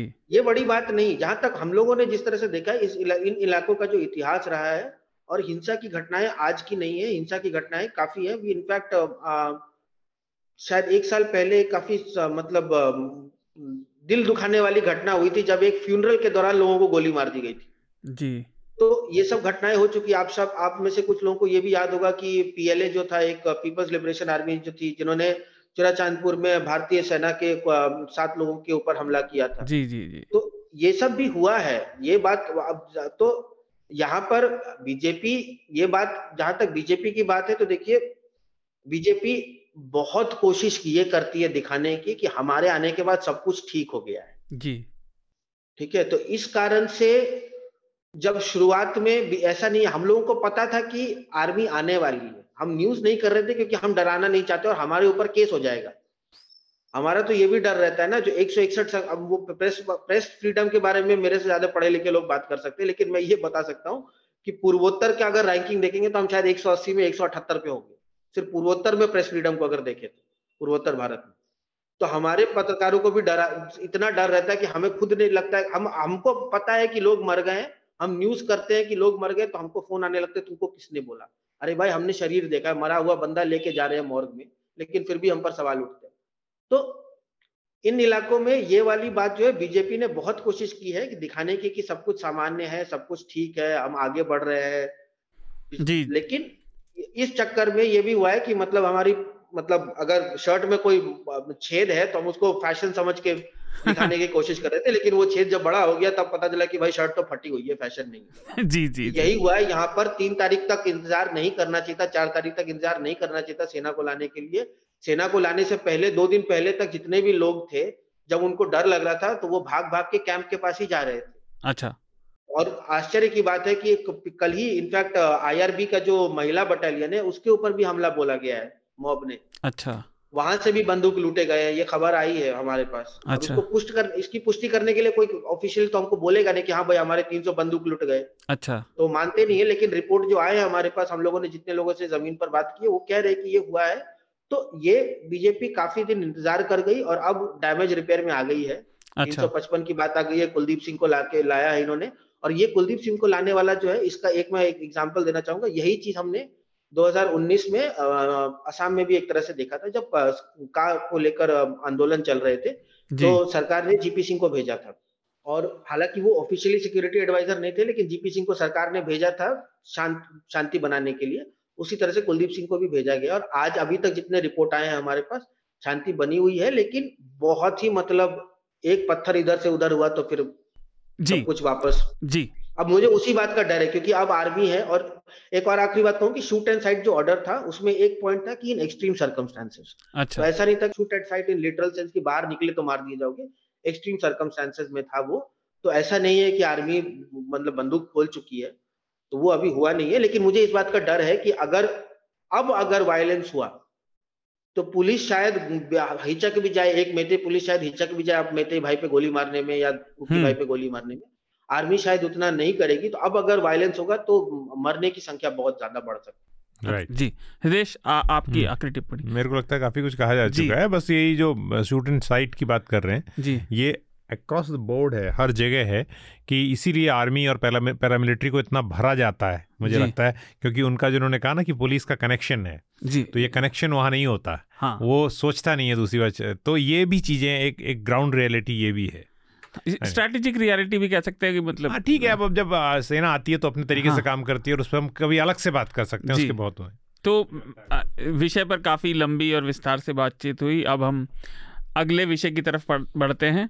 प्रेस फ्रीडम इंडेक्स में भारत का जो गिराव लगातार जारी है। तो पिछले साल हमने इस बात विषय पर पिछले साल भी बात की थी लेकिन मैं थोड़ा सा रिफ्रेशर दूँगा फिर हम उमाकांत जी के पास चलेंगे। पिछले साल भारत 142 से गिर के 150 पर आ गया था। लेकिन इस बार हमारी गिरावट और तेज़ हुई है और एक सौ इकसठ पे आ गए हैं वो मैंने बताया। लेकिन सबसे अगर आप देखें मार्कर अगर आप रिपोर्ट में देखें तो जो पाँच क्राइटेरिया हैं जिन पर वो देखते हैं तो सबसे ज़्यादा गिरावट दो जगह पर आई है। एक तो सिक्योरिटी इंडिकेटर्स पे और लेजिस्लेटिव इंडिकेटर्स पे यानी कानूनी और आ, सुरक्षा के। और भारत में पत्रकारों को किस तरह से बर्ताव हो रहा है, ये हम सब बात करते ही रहते हैं। उमाकांत जी, मैं सबसे पहले आपसे ही पूछना चाह रहा था कि जो एक हेडलाइन का विषय बना ये कि इस बार तो हम पाकिस्तान और अफ़गानिस्तान से भी नीचे चले गए। सूडान भी इस समय आजकल सुर्खियों में है गृह युद्ध की वजह से। सूडान भी हमसे ऊपर है। तो बहुत सारे लोगों ने सरकार ने तो किया ही, उन्होंने पिछले साल भी इसे रिजेक्ट कर दिया था। लेकिन इस बार बहुत सारे जो तटस्थ लोग हैं, जो सरकार से सहानुभूति नहीं भी रखते हैं, उन्होंने भी कहा, भाई, ऐसा कैसे हो सकता है? तो एक तो मैं चाहूँगा आप हमारे श्रोताओं को बताएँ कि ये केवल जिस जगह पर हो रहा है, उसकी बात नहीं है। और दूसरा, आप इसको क्या कहते हैं, आपका क्या नज़रिया है? आपके क्या विचार हैं इस पर कि भारत इन मुल्कों से भी नीचे चला गया जो एक तरह से आतंकवाद का गढ़ है जिनमें कोई निर्विवाद रूप से दुनिया में आतंकवाद का गढ़ है जहाँ सुरक्षा पत्रकारों के लिए नहीं वहाँ के खुद के नागरिकों के लिए भी दुर्लभ है। भारत अगर अपने को या भारत के जो नेता है वो दुनिया में अगर ये डंका नहीं पीटते कि भारत दुनिया का सबसे बड़ा लोकतांत्रिक देश है तो वो एक सौ इकसठ से लेकर के और एक सौ बयासी से बयासी से ऊपर भी चली जाती तो तो चिंता की बात नहीं थी। लेकिन चूँकि हम ये दावा करते हैं पूरी दुनिया में डंका पीटते हैं कि हमारी डेमोक्रेसी बहुत वाइब्रेंट डेमोक्रेसी है हमारी डेमोक्रेसी दुनिया के लिए एक मिसाल है हम विश्वगुरु बनने वाले हैं हम आ, आ, हमारा जो वी आर लिविंग इन खुली हवा में डेमोक्रेटिक डेमोक्रेटाइजेशन में हम जी रहे हैं। Mother of democracy mother of democracy. और दूसरा ये कि हमारे जो किसी भी जो कंट्री है, उस कंट्री का जो जो सिंबल होता है, वो सिंबल कोई लाउड स्पीकर का शोर मचा के नहीं होता है। होता क्या है कि आपके जो आचरण है, आपकी जो इंस्टीट्यूशंस हैं, जो इस देश में लोकतंत्र के प्रतीकों के तौर पर संस्थाएँ जानी जाती हैं, उन संस्थाओं का क्या हाल है, इस पर काफ़ी कुछ प्रेस फ्रीडम निर्भर करती है। ये नहीं केवल आप प्रेस फ्रीडम इस पार, इस बात पर भी निर्भर करती है कि क्या भारत की जो न्यायपालिका है, भारत की जो अदालतें हैं, वहाँ चाहे वो निचली अदालतें हैं, चाहे वो मिडिल लेवल की अदालतें हैं या सर्वोच्च अदालतें हैं, उनका काम करने का तरीका कितना डेमोक्रेटिक है, कितना ट्रांसपेरेंट है, कितना जुडिशियस है। एक तो ये मुद्दा है। दूसरा मुद्दा ये है कि जो स्टेट है स्टेट का मतलब सरकार। सरकार का जो आचरण है डेमोक्रेटिक इंस्टीट्यूशन के बारे में उनके प्रति उनका क्या रुख है ये उस पर भी निर्भर करता है उस पर भी काफ़ी डिपेंड करता है। मैं एक एग्ज़ाम्पल देके आपको बता दूँ कि 88 से मैं भी पार्लियामेंट भारत के संसद की रिपोर्टिंग कर रहा हूँ। जी। एंड मैंने देखा कि बड़ा अप्रत्याशित पिछले डेढ़ दो साल से जैसे कोविड आया तो सरकार को सबसे बड़ा बहाना मिल गया कि अब यहाँ पत्रकारों की एंट्री बंद कर दो पार्लियामेंट में। आज की तारीख में जब हम ये चर्चा कर रहे हैं तो भारत में भारत की संसद में पत्रकारों की रिस्ट्रिक्शंस हैं उनकी एंट्री को लेकर के। आपका मेरा परमानेंट पास बना हुआ है लेकिन मैं परमानेंट पास से पार पार्लियामेंट का जो सत्र होता है सेशन होता है घुस नहीं सकता हूँ। इसलिए नहीं घुस सकता हूँ कि मुझे एक टेम्पररी पास एक दिन के लिए बनाना पड़ेगा। वो कहेंगे नहीं साहब आपका परमानेंट पास ज़रूर है उसको हम्म। आप अपनी जेब में रखिए। लेकिन आप जो है एक टेम्पररी पास आज काम बना लेते हैं और फिर देखेंगे कि आपको कभी आना है तो आप तो इस तरह का ये सिस्टम हो गया है और इसको कौन कर रहा है?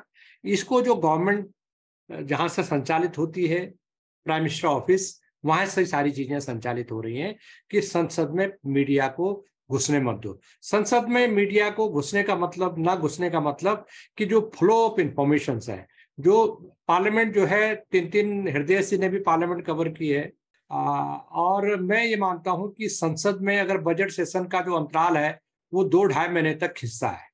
और दो ढाई महीने तक तमाम राष्ट्रीय सूचनाओं को जानने का जो तरीका होता है रास्ता होता है, वो केवल संसद होती है। संसद में डिबेट्स होती हैं, डिस्कशंस होता है, पेपर ले होते हैं छोटे छोटे चर्चाएँ होती हैं, मुद्दे उठते हैं, छोटे बड़े मुद्दे उठते हैं, डिबेट्स होती है, और जो करंट इश्यूज़ है जिसका सामना देश कर रहा है, उन इश्यूज़ पर चर्चा होती है। लेकिन ऐसा मुझे लग रहा है कि सरकार ने संसद में, पत्रकारों के, मीडिया के जो रिपोर्टर्स हैं, उनकी एंट्री पर जो रेस्ट्रिक्शंस लगा दिए हैं, जो प्रतिबंध लगा दिए हैं, और एक किस्म से अघोषित सेंसरशिप लगा दी है घोषित नहीं किए। वो कहेंगे, नहीं नहीं साहब, घोषित कहाँ कर दिए कोई नहीं, आप आइए।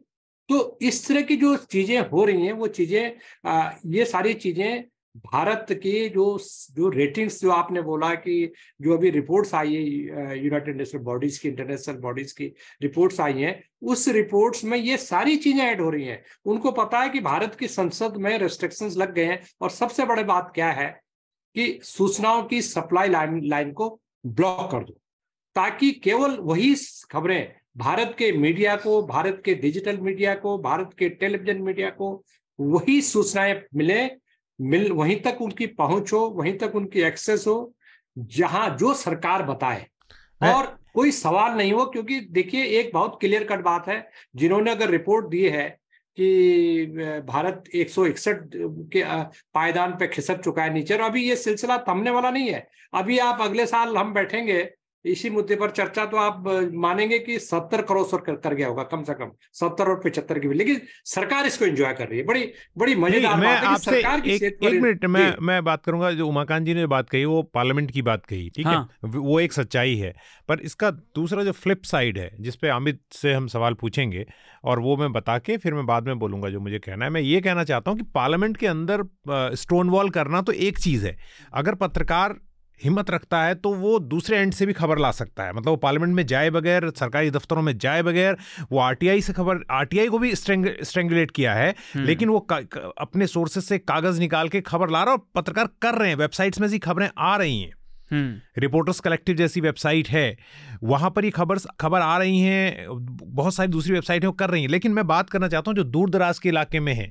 हम तो पार्लियामेंट के खतरे को देख रहे हैं ना कि जहाँ घुसने नहीं दिया जा रहा। लेकिन आप देखिए झारखंड उड़ीसा छत्तीसगढ़ नॉर्थ ईस्ट के इलाकों में जिसका ज़िक्र अमित कर रहे थे हम्म। उन इलाकों में क्या है? पत्रकार के पास ज़्यादातर पत्रकारों के पास आईडी कार्ड नहीं होता है।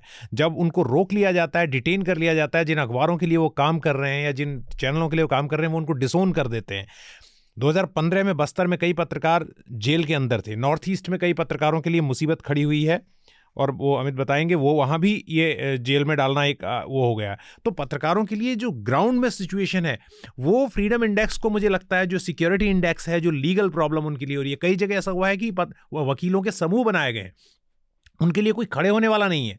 पहले तो उनके पास पैसा नहीं होता है और जो उनके होता भी है तो कोई उनकी मदद नहीं करना चाहता क्योंकि एकदम आपको पहले एंटी नेशनल और ये ब्रांड कर दिया जाता है। तो पत्रकारों के लिए ज़मीनी हकीकत कहीं ज़्यादा कठिन है और वहाँ पर अब जैसे उदाहरण के लिए कि दंतेवाड़ा के अंदर किसी गाँव में एक फुटेज अगर कोई ब्लास्ट होता है, माओवादी करते हैं, एक फुटेज जो है, पाँच सौ रुपये दे के चाहते हैं टीवी चैनल जो है कोई आदमी आपके लिए मोटरसाइकिल चला के बिना आईडी कार्ड बिना इंश्योरेंस बिना किसी कवर के जाएगा और आपके लिए फुटेज लेके आएगा फिर एक साल तक आप उससे कोई और स्टोरी नहीं करवाओगे। और ये भी उम्मीद करोगे कि आपका पत्रकार जो आपके लिए काम कर रहा है कोई और काम न करे अपनी लाइवलीहुड के लिए।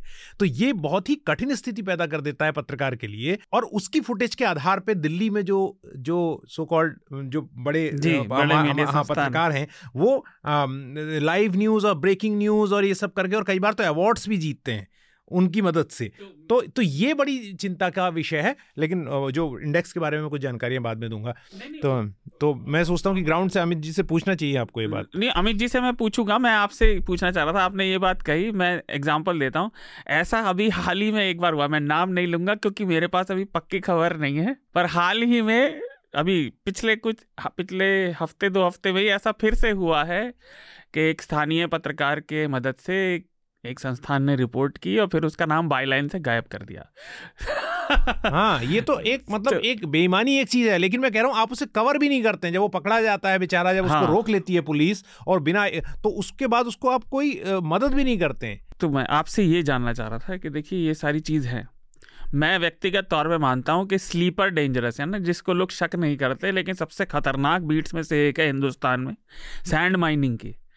आप उस पर रिपोर्ट करना शुरू किए बहुत जल्दी आपका पत्ता साफ़ हो जाता है। लोग मैंने पुलिस वालों को माइनिंग पे ड्रोन कैमरा से रिपोर्ट किया यमुनानगर में और वो बोलता था कि हम पास गए तो मार डालेंगे। पुलिस वाले उस यमुनानगर जो दिल्ली से इतने पास है नॉर्थ ईस्ट की और बस्तर की बात तो छोड़ दीजिए वहाँ पर पुलिस वाले बड़ी संख्या में नाव में गन के साथ जाते हैं उनकी हिम्मत नहीं है सैंड माइनर्स क्या सैंड माइनिंग ड्रोन कैमरा से फुटेज इतनी खतरनाक बेटा है। आपसे एक छोटी सी बात हो फिर मैं अमित से पूछूँगा इसी इससे जुड़ा सवाल कि सरकार इस चीज़ को रिजेक्ट करती रहती है। लेकिन क्या मतलब ये इतनी ऑब्वियस सी बात है। हमने चाहे सिद्दीक कप्पन का हो या और भी कई मामले हो हमने खूब डिस्कस किए हैं। भारत के मौजूदा प्रधानमंत्री ने जो जनता के वोट से जिन चुनकर आए हैं पिछले आठ नौ सालों में एक भी प्रेस कॉन्फ्रेंस नहीं की। नौ साल पूरे हो गए हाँ, हाँ नौ साल पूरे हो गए मई का महीना चल रहा है नौ साल पूरे हो गए। और उन्हें लगता है इस चीज़ पर लोगों की नज़र नहीं जाएगी। मैं मेरे लिए बड़ी अचंभित करने वाली बात, बात ये नहीं है ये ये कम चिंता का विषय है कि उन्होंने नौ साल में कोई प्रेस कॉन्फ्रेंस नहीं की है। नहीं, मैसेजिंग नहीं, मतलब। मैं बता रहा हूँ ये कम चिंता का विषय है कि नौ साल में उन्होंने प्रेस कॉन्फ्रेंस नहीं की है। बड़ी चिंता का विषय ये है कि टीवी चैनलों ने इसको मुद्दा नहीं बनाया है। वो उनके साथ खड़े हैं। मैं आप ये निकाल सकते हैं किसी एक का नाम मैं लेना नहीं चाहता हूँ आप निकाल सकते हैं कि जो बड़े टीवी चैनल हैं उनके पत्रकार इस बात को ट्वीट करते रहे कि प्रधानमंत्री को क्या ज़रूरत है प्रेस कॉन्फ्रेंस करने की जब वो जनता से सीधे संवाद करते हैं और संवाद क्या है? मन की बात। मन की बात एक यूनिलेटरल है। संवाद थोड़ी है उसे खुद डायलॉग हाँ वो संवाद नहीं है वो डायलॉग वो यूनिलेटरल है। दूसरी बात ये है कि सरकार एक ऐसा डिपार्टमेंट बनाना चाहती है फैक्ट चेक का जो आपकी स्टोरीज को टेक कभी भी उतार सकता है। ये कहेगी तो ना ये तो ये तो बड़ी अजीब सी बात है। मुझे हँसी आती है। अमित मैं आपके पास आऊँगा लेकिन जो हृदेश ने बात कही मैं उस पर एक टिप्पणी कि। मन की बात को लोग संवाद कहते हैं। भाई संवाद दो लोगों के बीच होता है जब सूचना बातों का आदान ये तो वाद है एक तरफ़ से भाषण चल रहा है बस। आप ग्रहण करते रहिए तो वन वन वे फ्लो है। अमित आपसे मैं ये जानना चाह रहा था कि जैसे आपने ज़िक्र किया था पहले अगर आप उस पर करें पत्रकारों को सरकारों से तो समस्याएँ आती हैं वो नॉर्थ ईस्ट में कहीं ज़्यादा विकट है। लेकिन इसके अलावा क्योंकि वो दुर्गम एरियाज़ हैं वहाँ अंदर तक तो जाना भी एक बहुत बड़ा अपने आप में मुसीबत लॉजिस्टिकल एक्सरसाइज भी होगी।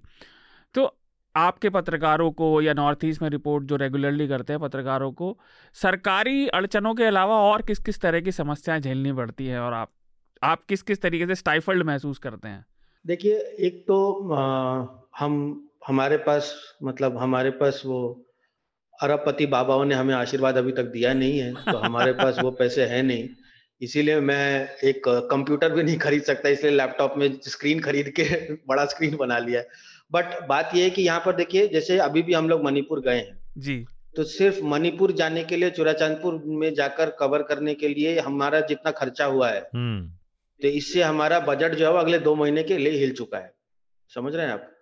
मिजोरम का एक एग्जांपल दूँगा। मिजोरम जाकर बॉर्डर पे एक डॉक्यूमेंट्री बनाने के लिए रेफ्यूजीज पर जितना खर्चा होता है वो मतलब हमारे लिए एक लाख रुपए मतलब तीन महीने से पहले सोचना पड़ता है और अगले तीन महीने तक उसके हिसाब से मेरे जो हाथ बंद मेरे हाथ बंधे हुए इसलिए क्योंकि मेरे पास आइडियाज़ की कमी नहीं है। अगर मैं आपको फ़ोन करके बताना शुरू करूँ तो हर स्टेट से मैं आपको दस आइडिया दे दूँगा लेकिन मैं कर नहीं सकता क्योंकि मेरे पास पैसे नहीं। एक तो मेरे पास पैसों की दिक्कत है बट वो ठीक है वो सरकार की गलती नहीं है। लेकिन यहाँ पर दिक्कत क्या होती है? देखिए हमारे इलाके में ना सामाजिक जो बंधन कहिए या एक एकजुटता जो है ना वो कम्युनिटी लेवल पर बहुत स्ट्रांग है। जी। इससे क्या होता है इससे कि इससे इसका फ़ायदा है लेकिन इसका नुकसान एक ही है ना कि इसको आप जैसे अभी अभी अभी मैं आपको एक एग्जांपल देता हूँ। अभी हमारा करस्पॉन्ड हमारे करस्पॉन्डेंट जो है वो इम्फाल पहुँचे उस वक्त इम्फाल में कुछ नहीं हो रहा था। इम्फाल बिल्कुल शांति वो आराम से खाना वाना खाकर चुराचांदपुर गए। अब वो चूराचांदपुर पहुँचे और उसके बाद से पूरा राज्य जो है जल रहा है। वो चूराचांदपुर से इम्फाल तक नहीं आ पाए जो महज सौ किलोमीटर की दूरी पे अब क्योंकि हम स्टोरी चूराचांदपुर से कर रहे हैं हमको इतनी गालियाँ पड़ रही कि तुम एंटी मेटे हो एंटी मेटे हो तुम हम्म। सिर्फ़ कुकी लोगों का साइड दिखा रहे हो। अब हम उनको कैसे समझाए कि भाई हमारे पास दो ही लोग हैं एक कैमरामैन एक रिपोर्टर वही खड़ा हो सकता है। हम जानकर कुछ नहीं कर रहे हैं। और दूसरी बात यह कि अगर उनको कुछ हो जाएगा तो क्या कौन ज़िम्मेदारी लेगा इसकी? पुलिस तो नहीं लेगी। आप प्रेस का जैकेट पहन लीजिए लेकिन आप उम्मीद करिए कि आपको कोई गोली नहीं मारेगा। तो जहाँ तक इन इलाक और दूसरी बात यह कि इन सब इलाकों में क्या होता है देखिए हम और इन चीज़ में एक आप देखिए कि हमारे जो रिपोर्टर है कल्याण देव गए हैं आसाम से गए हैं। हमारी जो मणिपुर की करस्पॉन्डेंट है वो नागा है और वो इम्फाल में रहती है। उनका डेढ़ साल का बच्चा है। सिर्फ़ इसी वजह से हमने उनको कहा है कि आप घर से काम करिए आप बाहर मत निकलिए क्योंकि उनकी सुरक्षा हम गारंटी नहीं कर सकते सरकार को तो कोई ज़िम्मेदारी ही नहीं लेगा। जी। और लोगों के बीच क्या होगा कि लोगों में इतना गुस्सा है कि उनको लगे कह नागा कि हमारी बात तो हमारी बात को उल्टा सुलटा कर देगी इसलिए अब लेंगे बात ही नहीं करेंगे या फिर हमला हो जाएगा। इन सब चीज़ों के चक्कर में क्या होता है कि पत्रकार की सेफ्टी तो दूर की बात है यहाँ पे स्टोरी कर भी दोगे ना अगर आप तो कॉन्सिक्वेंस इतना स्ट्रांग होता है। कई बार हम लोगों के लोगों को स्टोरी करके हमने मतलब बोला है कि भैया ये स्टोरी करके तुम वहाँ से निकल लो कुछ दिनों के लिए। ऐसा कई बार हुआ है। कुछ कुछ स्टोरीज इनफैक्ट इसीलिए हम कोशिश करते हैं कि जब बहुत सेंसिटिव स्टोरी होती है तो हम बाईलाइन ले लेते हैं। हमारे गुवाहाटी टीम में से कोई बाईलाइन ले लेता है। अच्छा। ताकि नागा करस्पॉन्डेंट को डर ना लगे मणिपुर के करस्पॉन्डेंट को कोई दिक्कत ना हो क्योंकि उनके ही समाज से ये मतलब आउ, आउ, ये आउटलैश आ सकता है उनके ऊपर ही हमला हो सकता बिल्कुल है ये ये बहुत महत्वपूर्ण चीज़ है कैसे करूँ? और ये वही एडिटर समझ सकते हैं इस तरह से अपने अपने पत्रकार को अपने रिपोर्टर को प्रोटेक्ट करने का जिनको इन इलाकों की समझ हो हाँ। जो जो जिस चीज़ पर न्यूज़ लॉन्ड्री और मेरे ऊपर केस किया गया इंडिया टुडे ग्रुप की ओर से ये मैंने केवल रिव्यू लिखा था कि बस्तर में आप जो आपने रिपोर्टिंग की है उस बस्तर में आपने जो सिम्युलेटेड और जो आपने वहाँ पर नाटकीय रूपांतरण करके जो रिपोर्टिंग की उसके बजाय अगर आपका पत्रकार जो वहाँ पर राहुल कंवल जिन जिन पर वो आर्टिकल था अगर वो बैठ जाते चुपचाप पत्रकारों उन जवानों के साथ तो वो आपको बताते कि गोलियों से ज़्यादा मलेरिया से लोग मर रहे हैं। जी। राइट तो इस बात के लिए उन्होंने मुझ पर हम पर केस कर दिया। ठीक है? उसमें मेरा भी नाम जोड़ दिया। राइट तो मैं ये कहना चाहता हूँ कि इन लोगों को समझ नहीं है कि अपने पत्रकारों को कैसे डिफेंड किया जाना है। लेकिन मैं एक बात यहाँ पर बता रहा हूँ कि लोग कल से ये सवाल उठा रहे हैं कि हमारी हालत अफ़गानिस्तान से और पाकिस्तान से और तालिबान से इससे बुरी तो नहीं है यहाँ स्थिति? प्राइम फेसा ये बात ठीक है मैं से सहमत भी हूँ कि तालिबान से बुरी हालत तो नहीं है यहाँ पर काम तो कर सकते हैं लोग। लेकिन एक बात बताइए जिसे आप मदर ऑफ़ डेमोक्रेसी कहते हैं वो 180 देशों में 160वें पे है 140वें भी, भी होता तब भी आपको तो टॉप 50 में होना चाहिए था। आप तो टॉप 100 में नहीं हो और बहुत समय से नहीं हो। टॉप तो आप सोचने का तो तरीका क्या है? ये इसलिए है क्योंकि जो मेन स्ट्रीम मीडिया है जो main stream quote and quote जो जो अपने को मेन स्ट्रीम मीडिया कहता है वो तो रोज कार्यक्रम ऑर्गेनाइज करा रहा है और प्रधानमंत्री को और तमाम ताकती ताकतवर लोगों को इनवाइट करके कहता है कि अर्णब गोस्वामी ने तो ऑन एयर कहा इस बात को क्योंकि रिकॉर्ड पे कहा तो इसलिए हम कह सकते हैं कि प्रधानमंत्री जी जो आपका विजन है उसके पीछे खड़े हैं और हमारे चैनल के तमाम दर्शक उसके पीछे खड़े हैं। तो देखिए तो वो तो चाटुकारिता है ही। हाँ नहीं मैं कह रहा हूँ कि फिर प्रेस फ्रीडम इंडेक्स की आपको बात करने का अधिकार क्या है? फिर पाकिस्तान अफ़गानिस्तान की बात तो आप तब करते जब आप कुछ बोल रहे होते। देखिए मैं आप तो बिना कोई तालिबान के यहाँ पर हुए ही आप उस तरह से व्यवहार कर रहे हो। यहाँ पे और इंसीडियस भी है। देखिए, यहाँ पे एक चीज़ और है कि इतनी भावनाएँ, हिंदुस्तान बड़ा विविधता भरा देश है। मैं उमाकांत जी के पास आना चाहूँगा इस टिप्पणी के बाद। हिंदुस्तान इतना विविधता भरा देश है। यहाँ इतनी तरह की भावनाएँ और वो तरह तरह की चीज़ों से आहत होती रहती हैं। तो जो अप्रत्याशित स्थिति है ना कि आपको पता ही नहीं किसकी भावना किस चीज़ से आहत हो जाएगी। और हर कोई लिटिगेंट है। उमाकांत जी, मैं आपसे यही पूछना चाह रहा था, जो लेजिस्लेटिव जो इंडिकेटर है इसमें, मानक, इस रैंकिंग में, उसमें सबसे ज़्यादा 24 पायदान हम नीचे गिरे हैं। और हमने पिछले कुछ समय में देखा कि जैसे सिद्दीक कप्पन का मुझे केस बिल्कुल अभी हुआ याद आता है और हमने कवर भी किया था, उनको एक मामले में जमानत मिली तो दूसरे में पुलिस ने पकड़ लिया, दूसरे में मिली तो तीसरे में पकड़ लिया और ऐसा कई लोगों के साथ हुआ। ये जो टैक्टिक है, मेरे ख्याल से मतलब ख्याल से क्या, ये एक इसमें सबसे बड़ा कंट्रीब्यूटर है इस मानक में। मैं जानना चाह रहा था कि क्या पीसीआई या और जो ये पत्रकारों की संस्थाएँ हैं क्या उनका इस तरफ़ ध्यान जा रहा है कि कुछ तरह से कुछ लीगल फंड बनाया जाए, किसी तरह की लीगल मदद की जाए? क्योंकि कई बार जैसे हृदय ने ज़िक्र किया, कई बार मीडिया संस्थान जो हैं वो अपने पत्रकार को अकेला छोड़ देते हैं। तो फिर उनके लिए हालत बहुत बुरी हो जाती है। जो अंततः छोटी जगहों पर छोटी जगहों पर छोटी जगहों छोटी जगहों पर या लाइक बी ग्रेड या छोटे सिटीज़ में फिर वो पत्रकारिता का ही शरण होता है उससे क्योंकि उन्हें समझौता करना पड़ता है फिर। हाँ देखिए मैं अपनी बात को थोड़ा सा जो पॉइंट मिशिंग पॉइंट था वो छूट गया जी है जी जी जी जी। आ, आ, वो वो जो वो चीज़ें करना चाहता था मैं कि देखिए जो राष्ट्रीय स्तर पर जो गवर्नमेंट ऑफ़ द डे जो स्टेट है जी। एंड टेलीविज़न चैनल जो 99 परसेंट सरकार का पूरा फोकस है टीवी पे उनका फ़ोटो आ जाए टीवी में एजेंडा सेट हो जाए टीवी में आ, कोई चीज़ ऐसी ना दिखाई जाए जिससे सरकार की कोई आलोचना हो। तमाम तरह के जो सवाल हैं वो सवाल टेलीविज़न चैनल नहीं पूछता। तो जो रेटिंग कम हुई है उसमें 99.9 परसेंट जो भूमिका है वो सरकार और देश के टेलीविज़न चैनल का ज्वाइंट वेंचर की वजह से हुआ नंबर एक बात।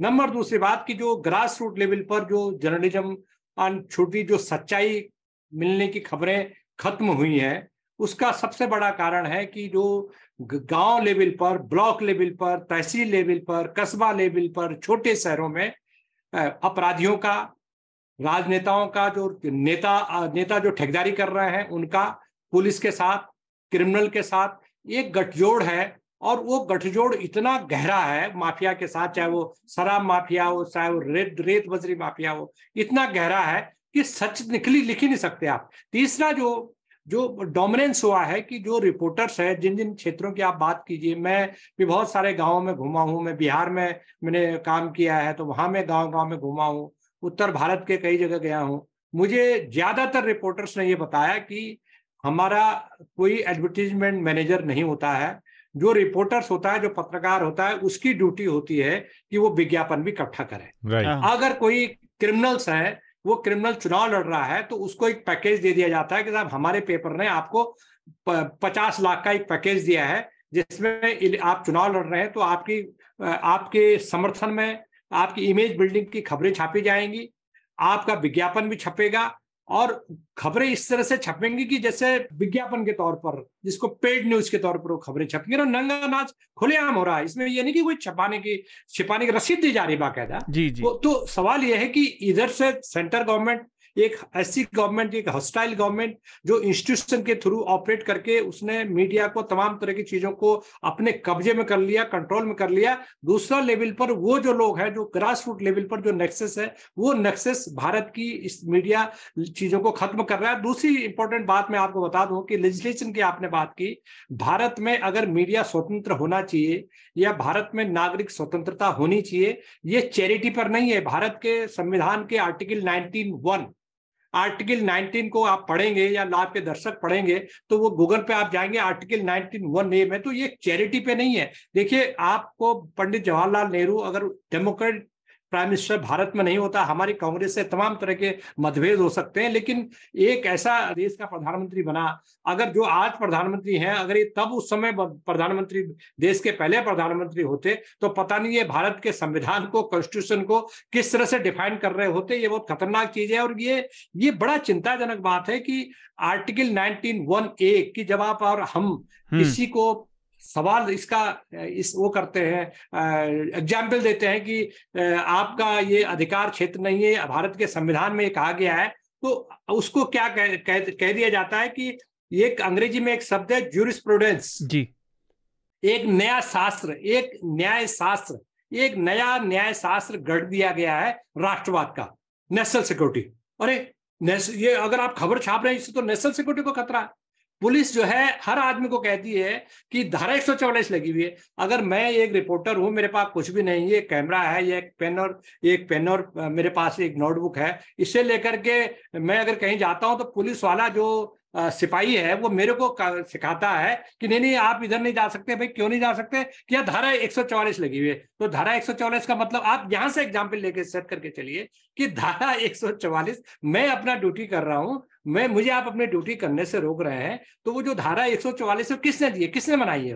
वो स्टेट ने बनाई है। कैसे बनाई है? कि लोगों की एक्सेस रोकी जाए, लोगों को सच ना पता लगे, लोगों को ट्रांसपेरेंसी ना पता लगे। तो असली सवाल यह है कि ये जो सरकार है, ये जो रिजिम है, ये रिजिम ना तो सच सुनना चाहता है, ना सच देखना चाहता है, और ना सच को बर्दाश्त करना चाहता है। तो इस तरह के एक हॉस्टाइल एटमोस्फियर हम ये रह रहे हैं, और जो इरोजन हुआ है जो इंस्टीट्यूशंस का इरोजन हुआ है जो ह्यूमन राइट का इरोजन हुआ है और जिस तरह से सरकारों का जो काम करने का जो तौर तरीका है वो तरीका इस, इतना क्वेश्चनेबल है कुछ सवाल खड़े उस पर हो रहे हैं कि अब हम ये मान सकते हैं कि आ, आ, मीडिया की सरकार को कोई ज़रूरत नहीं है। और जो रेटिंग की बातें कर रहे हैं कि एक सौ, उनकी सेहत पर एक सौ बयासी भी क्रॉस हो जाए, इनकी सेहत पर कोई फ़र्क नहीं पड़ रहा है क्योंकि ये उसको एंजॉय कर रहा है। इनको लगता है कि ये जो सफलता का जो जिसको कहते हैं सीढ़ी है, यही सीढ़ी है सफलता का। ये चाहे आप इसको गुजरात मॉडल का नाम दें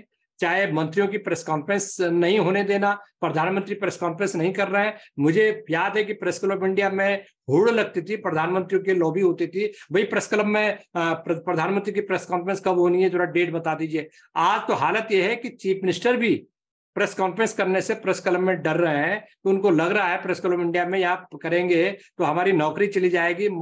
प्राइम मिनिस्टर ऑफ़िस से फ़ोन आएगा कि भाई तुम्हें बड़ा शौक आ रहा है प्रेस कॉन्फ्रेंस करने का, तुम्हें पता नहीं प्रधानमंत्री प्रेस कॉन्फ्रेंस नहीं कर रहे हैं तो तुम्हें कौन सा शौक चल रहा है? तो ये ये बीमारी जो है जब ऊपर से जैसे आचरण होगा, राज्यों में भी ये आचरण होगा, पार्लियामेंट में आपने रिस्ट्रिक्शंस लगा दिए हैं संसद के किसी भी सेशन में आप घुस नहीं सकते हैं, आपके पास होने के बाद में नहीं घुस सकते और मैं आपको दूसरी बात बता रहा हूँ कि राज्यों में स्टेट गवर्नमेंट इसको फॉलो कर रही है। मुझे तेलंगाना से फ़ोन आया, मुझे लखनऊ से फ़ोन आया, मुझे उड़ीसा से फ़ोन आया कि साहब पत्रकारों की विधानसभाओं में रिस्ट्रिक्शन बंद कर दिए मैंने कहा, क्यों कर दिए? कह रहे वो कह रहे हैं कि जब लोकसभा में, पार्लियामेंट में बंद होगी तो यहाँ भी कर रहे बंद। हमारी मर्ज़ी हम आपको जाने देने जाने दें। तो इस तरह की जो अगर आचरण होंगे सरकार की तरफ़ से सरकारी मशीनरी की तरफ़ से तो आप राष्ट्रीय सुरक्षा के नाम पर तो आप कुछ भी कर सकते हो। तो जो आप जो आर्टिकल 19 वन ए को आपने किल कर दिया है राष्ट्रीय सुरक्षा का हवा खड़ा करके चाहे वो सदिक कप्पन का मामला हो या नॉर्थ ईस्ट के किसी पत्रकार का मामला। जी। हृदय में आपसे एक, एक छोड़िए, देखिए, बड़ी बात है। मुझे तो आर एस एफ़ से ना रिपोर्टर विदाउट बॉर्डर से भी एक शिकायत आई है। इन्होंने भारत का जो नक्शा लगाया, ऊपर से कश्मीर साफ़ कर दिया यार। सही है, भारत सरकार कहीं तो सही है, ये एंटी इंडिया तो है। हाँ नहीं नहीं वो बात ठीक है। वो क्योंकि इंटरनेशनल स्टैंडर्ड और वो अपने वो जो डिस्प्यूटेड इलाके हैं जैसे बीबीसी भी लिखता है वो इंडियन एडमिनिस्ट्रेट कश्मीर लिखता है हाँ। पाकिस्तान एडमिनिस्ट्रेड कश्मीर लिखता है वो तो एक डिस्प्यूटेड मामला जो आपने ठीक कहा भारत की सारी डिप्लोमेटिक ताकत गायब हो जाती है। नहीं वो ठीक है। तो लेकिन मैं दूसरी बात कह रहा हूँ कि ये जो बात है ना कि जो उमाकांत जी ने कहा आ, उसमें ये नया जो तरीका उभर रहा है वो ये है कि पत्रकार को निकलने ही ना दिया जाए हाँ। मतलब और सारी सुविधाएँ कम खर, कम खर्च पर कतर दिया कम, जाए नहीं नहीं कम खर्च पर उपलब्ध करा दी जाए न्यूज़ रूम में इसलिए पूरी लाइव प्रेस कॉन्फ्रेंस बाइट्स ये जब से डेटा अवेलेबिलिटी बढ़ी है सब कुछ बड़े शहरों में और दिल्ली जो केंद्र है जिसको हाँ। लोग सोचते हैं कि यहीं की न्यूज़ न्यूज़ है गुवाहाटी और इम्फाल की और उड़ीसा की न्यूज़ इम्पोर्टेंट नहीं रहती तो उनको अब ऐसा सिस्टम आ गया है कि आपको सब कुछ उपलब्ध है। अगर आप चाहें आप और मैं चाहें हम्म। और अगर उस तरह की चैनल चलाना चाहें तो आपको कुछ नहीं करना है। हम यहाँ पर बैठ के जैसे बैठे एक बढ़िया चैनल चल सकता है कहीं ज़्यादा पैसे भी सरकार कहाँ जा रहे हो? हम दे रहे हैं ना आपको पूरा। और अगर आप उनके ग्रुप में शामिल हो जाओ और सबसे पहले ट्वीट करने की ज़िम्मेदारी और लेकिन उस उस, उस मामले में कोई बेईमानी नहीं हो सकती है तो फिर आपको सबसे पहले खबर मिलेगी कोट एंड कोट खबर मिलेगी। तो एक्सिस जर्नलिज्म जो है वो एक नए लेवल पर चला गया तो एडिटेड कॉपी मिलेगी आपको बिल्कुल। बिल्कुल बिल्कुल। तो तो ये एक मूल चीज़ है, बाकी तो मेरा तो हमेशा से मानना रहा है कि अगर मेरे को इतनी चिंता जो बड़ी बड़ी पार्लियामेंट, विधानसभा, सरकारी अफसरों की स्टोन वॉलिंग की नहीं होती है चिंता इस बात की ज़्यादा होती है। और वो भी चिंता का विषय है, मैं नहीं कह रहा हूँ चिंता का विषय ज़्यादा कि पत्रकारों के जो संपादक हैं, अखबार के, ये सब, ये ग्राउंड पे जो लोग बेचारे काम कर रहे हैं और आपके लिए पाँच सौ, हज़ार, दो हज़ार रुपये में काम कर रहे हैं, उनके साथ जिस तरह का बर्ताव करते हैं और उनके सॉफ्टवेयर पे जिस तरह से खबरें बना के खुद हीरो बनते हैं तो ये बड़ी चिंता का विषय है। देखिए, मैं एक बात का ज़िक्र करना चाहूँगा, फिर आखिरी टिप्पणी अमित से लेंगे इस विषय पे, फिर रिकमेंडेशंस की तरफ़ चलेंगे। इसमें सवाल जो पूछे आरएसएफ ने वो बहुत सारे संस्थाओं से पूछे तो विमेंस प्रेस क्लब से भी पूछे होंगे। हाँ। तो बहुत से लोग ये कह रहे थे कि इसके खिलाफ है। अगर किसी को याद हो तो पाँच सात महीने पहले आई थिंक सितंबर अक्टूबर में विमेंस प्रेस क्लब की लीज ही रिन्यू नहीं करी गई उन्हें बाहर कर दिया गया था। तो जब आप उनको बिल्डिंग तक नहीं दे रहे तो जर्नलिस्ट आपके मतलब खिलाफ ही बोलेंगे। नहीं मैं इस बात को मानता हूँ कहाँ कहेंगे कि हमारे लिए कंड्यूसिव डिपार्टमेंट मैं मैं गलत हो सकता हूँ। मेरा बार बार जो मैं कह रहा हूँ ना मेरा ज़्यादा कंसर्न ये नहीं है कि आप हमसे रिसोर्सेज छीन रहे हो। आप हमसे लिखने का अधिकार छीन रहे हो और हमें धमका रहे हो। ये बड़ी चिंता है। ये होलिस्टिक है आप जैसे हर तरफ़ से दबा रहे हैं आपको एक भी तरफ़ नहीं छोड़ रहे। तो तो अभी जो स्थिति है इसलिए साधक कि आपको आपके पीछे खड़े होने वाला कोई व्यक्ति अगर ना हो अगर ये एहसास किसी पत्रकार को तो कैसे लिखेगा? जी। अमित, आप इस पर कुछ अंतिम टिप्पणी अपनी देना चाहें? देखिए फिर से मैं इससे पहले मैं टू सर्कल्स डॉट नेट के साथ काम करता था तो वो भी मतलब अगर एक एंटी नेशनल लिस्ट होगी पत्रकारों की तो टू सर्कल्स का नाम तो बिल्कुल ऊपर में शुमाल होगा। तो अभी इस मोजो में जब हम लोगों के साथ, हम लोगों को जैसे मैंने आपको कहा कि हमें सब तरफ़ से प्रेशर आता है कि भैया तुम हमारी बात क्यों नहीं रखते हो? हमारी बात रखते हो तो हमारी ही बात रखो। अभी मणिपुर को मैं आपको एग्जांपल देता हूँ। मणिपुर में पत्रकारों का सबसे ज़्यादा मतलब भारत पूर्वोत्तर राज्यों में भी मणिपुर में हालत खास करके काफ़ी बुरी रही है पिछले कुछ सालों में। और पिछले इनफैक्ट 2021 में एक पत्रकार ने सिर्फ़ इतना पत्रकार ने स्टोरी भी नहीं करी थी। ट्वीट कर फेसबुक पर लिखा था कि काउडंग खाने से या काउडंग से किसी का कोविड का इलाज नहीं हो सकता है साइंस बचाता है आपको। हम्म। उन्होंने ये लिखा था उसके नाम पर उनको दो महीने के लिए सडिशियस चार्जेस पर रख दिया गया था जेल। हमारे कुछ साथी हैं जो द फ्रंटियर मणिपुर करके एक वेबसाइट है। उन्होंने स्टोरीज करी थी। जब भी वो स्टोरी करते थे तो उनके editor in chief Dhirendra Sadokpam ji को और उनके जो काफ़ी सबसे मतलब काबिल पत्रकार है पाउजल छावबा, उनको जेल में डाल दिया गया था। आप आप द फ्रंटियर मणिपुर का मतलब यही समझ लीजिए कि जब आप द फ्रंटियर मणिपुर गूगल में लिखेंगे तो उनका वेबसाइट आने से पहले उनके अरेस्ट की न्यूज़ आती है। तो अच्छा। ये इससे समझ में आता है कि वायर ने जो स्टोरी करी है वो पहले आता है द फ्रंटियर मणिपुर वेबसाइट का रिकमेंडेशन बाद में आता है तो हम्म। हमारे रीजन में यही बात नहीं है और देखिए मैं भी कई लोगों के साथ काम करता हूँ जो जान जोखिम में डाल के मतलब पाँच सौ हज़ार रुपए के लिए काम करते हैं और एक तर, एक तरफ़ से ये भी देखना ज़रूरी है कि इसलिए इनफैक्ट हम लोगों ने अब क्या शुरू किया है कि आ, हम लोग उन्हीं से बात करते हैं हम्म। क्योंकि कल जैसे जब से अचानक से सबको याद आया ना कि मणिपुर भारत में है दो तीन दिन पहले हाँ, बिल्कुल तो उनको अरे अरे मणिपुर में ये हुआ सर ये हुआ वो हुआ अब मेरे को ना पाँच मिनट में सब कुछ समझा दो हम्म। हाँ, मतलब वो मेहनत भी वो, वो मेहनत भी नहीं करनी है हाँ। नहीं मतलब वही और मतलब और ऐसे ऐसे चैनल आएँगे ना जो कहेंगे भैया नेशन फ़र्स्ट मैं बोला देखो नेशन फ़र्स्ट जो है ना वो आर्मी में ठीक लगता है जर्नलिज्म में ठीक नहीं लगता क्योंकि तुम नेशन फ़र्स्ट का मतलब स्टेट फ़र्स्ट स्टेट फ़र्स्ट का मतलब गवर्नमेंट फ़र्स्ट गवर्नमेंट फ़र्स्ट का मतलब बीजेपी फ़र्स्ट हो जाता है। हम्म, तो तो कंसिस्टेंटली जो बीजेपी को गाली दे रहा है वो कंसिस्टेंटली कांग्रेस को भी गाली दे रहा था लेकिन ना पार्टी को दे रहा था ना किसी लीडर को दे रहा था उनके काम को गाली दे रहा था जो पत्रकार था।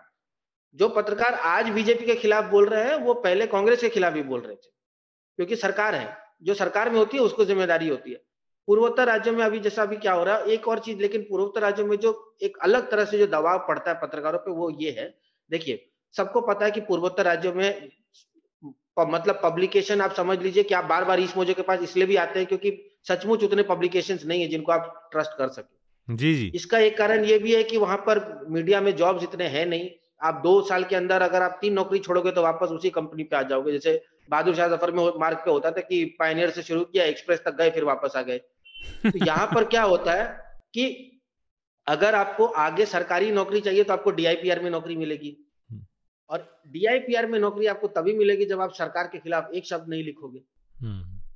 तो यहाँ पे पत्रकार जो जो थोड़े से मतलब सीनियर पत्रकार है वो जानकर अब आपको सरकार के खिलाफ नेगेटिव स्टोरी करना नहीं चाहते मैं आइडिया भी देता हूँ ना तो वो कुछ ना कुछ बोल के मुकर जाएँगे कि नहीं सर ये नहीं करते वो नहीं करते ये क्योंकि उनको पता है कि अगर हमने सरकार के खिलाफ लिख दिया तो फिर सरकारी नौकरी तो गई हम्म। और डीआईपीआर में और पीआरओ में अगर नौकरी मिल गई तो फिर आपकी ज़िंदगी सेट है।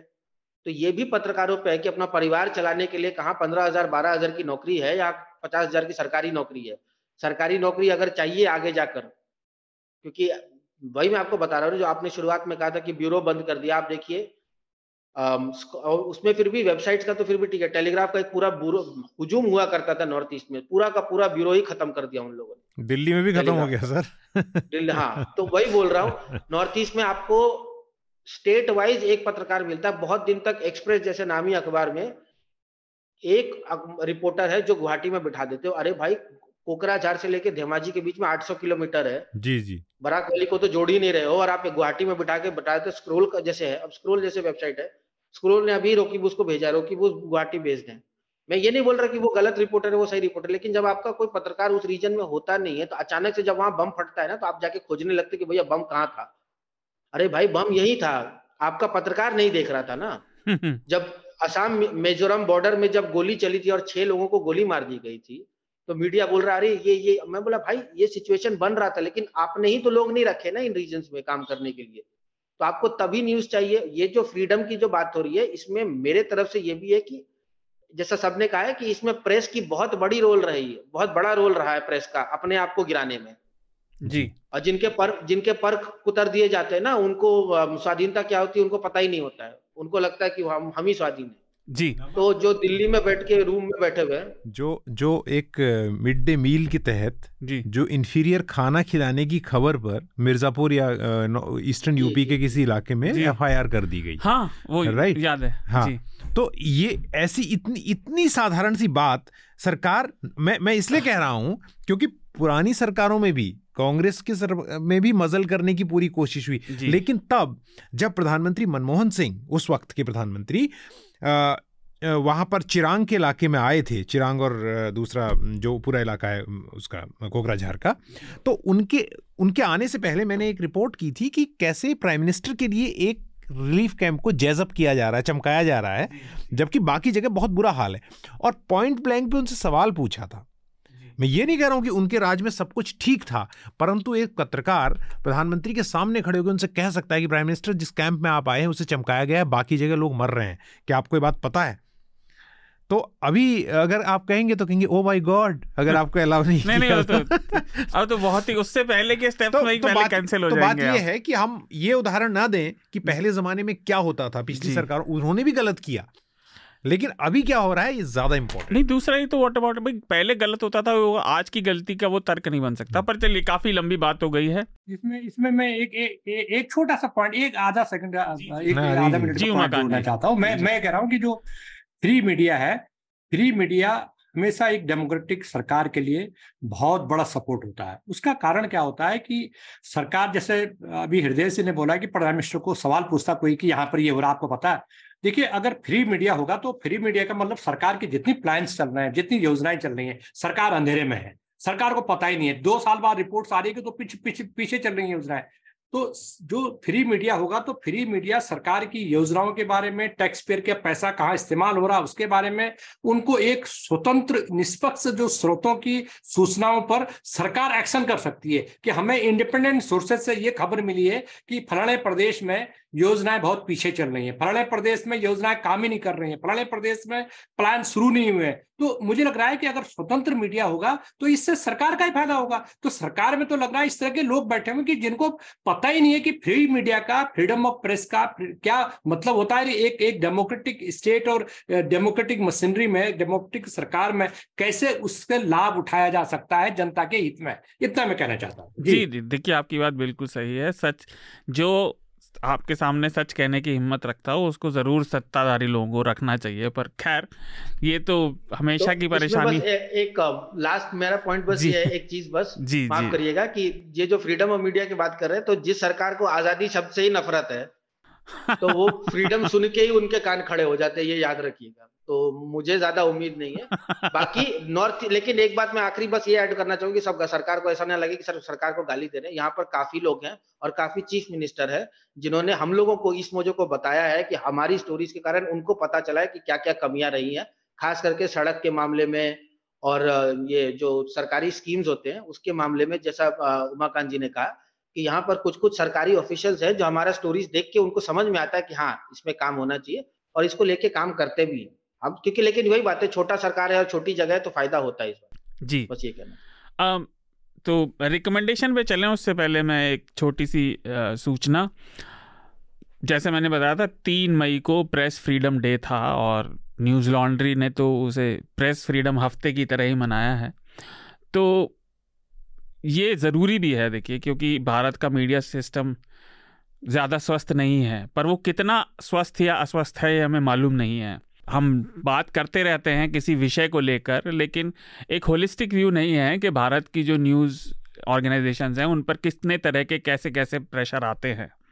तो इन सब के लिए न्यूज़ लॉन्ड्री ने एक एन एल सेना प्रोजेक्ट शुरू किया है प्रेस फ्रीडम फंड और इसके अंतर्गत हम कई डीप डाइव लॉन्ग रिपोर्ट्स लाएँगे कमेंट्रीज होंगी वीडियोस भी होंगे, जो केवल इसी पर फोकस करेगा कि मीडिया कितना स्वतंत्र है, उसमें क्या दिक्कतें हैं और सिविल सोसाइटी और मीडिया को किस किस तरह के दबाव झेलने पड़ रहे हैं आज की डेट में। ये एनएल सेना प्रोजेक्ट इस समय लाइव है और हमारी रिक्वेस्ट है कि आप 31 मई तक उसे पूरा कर दें, जिससे हम ये काम तेज़ी से शुरू कर पाएँ।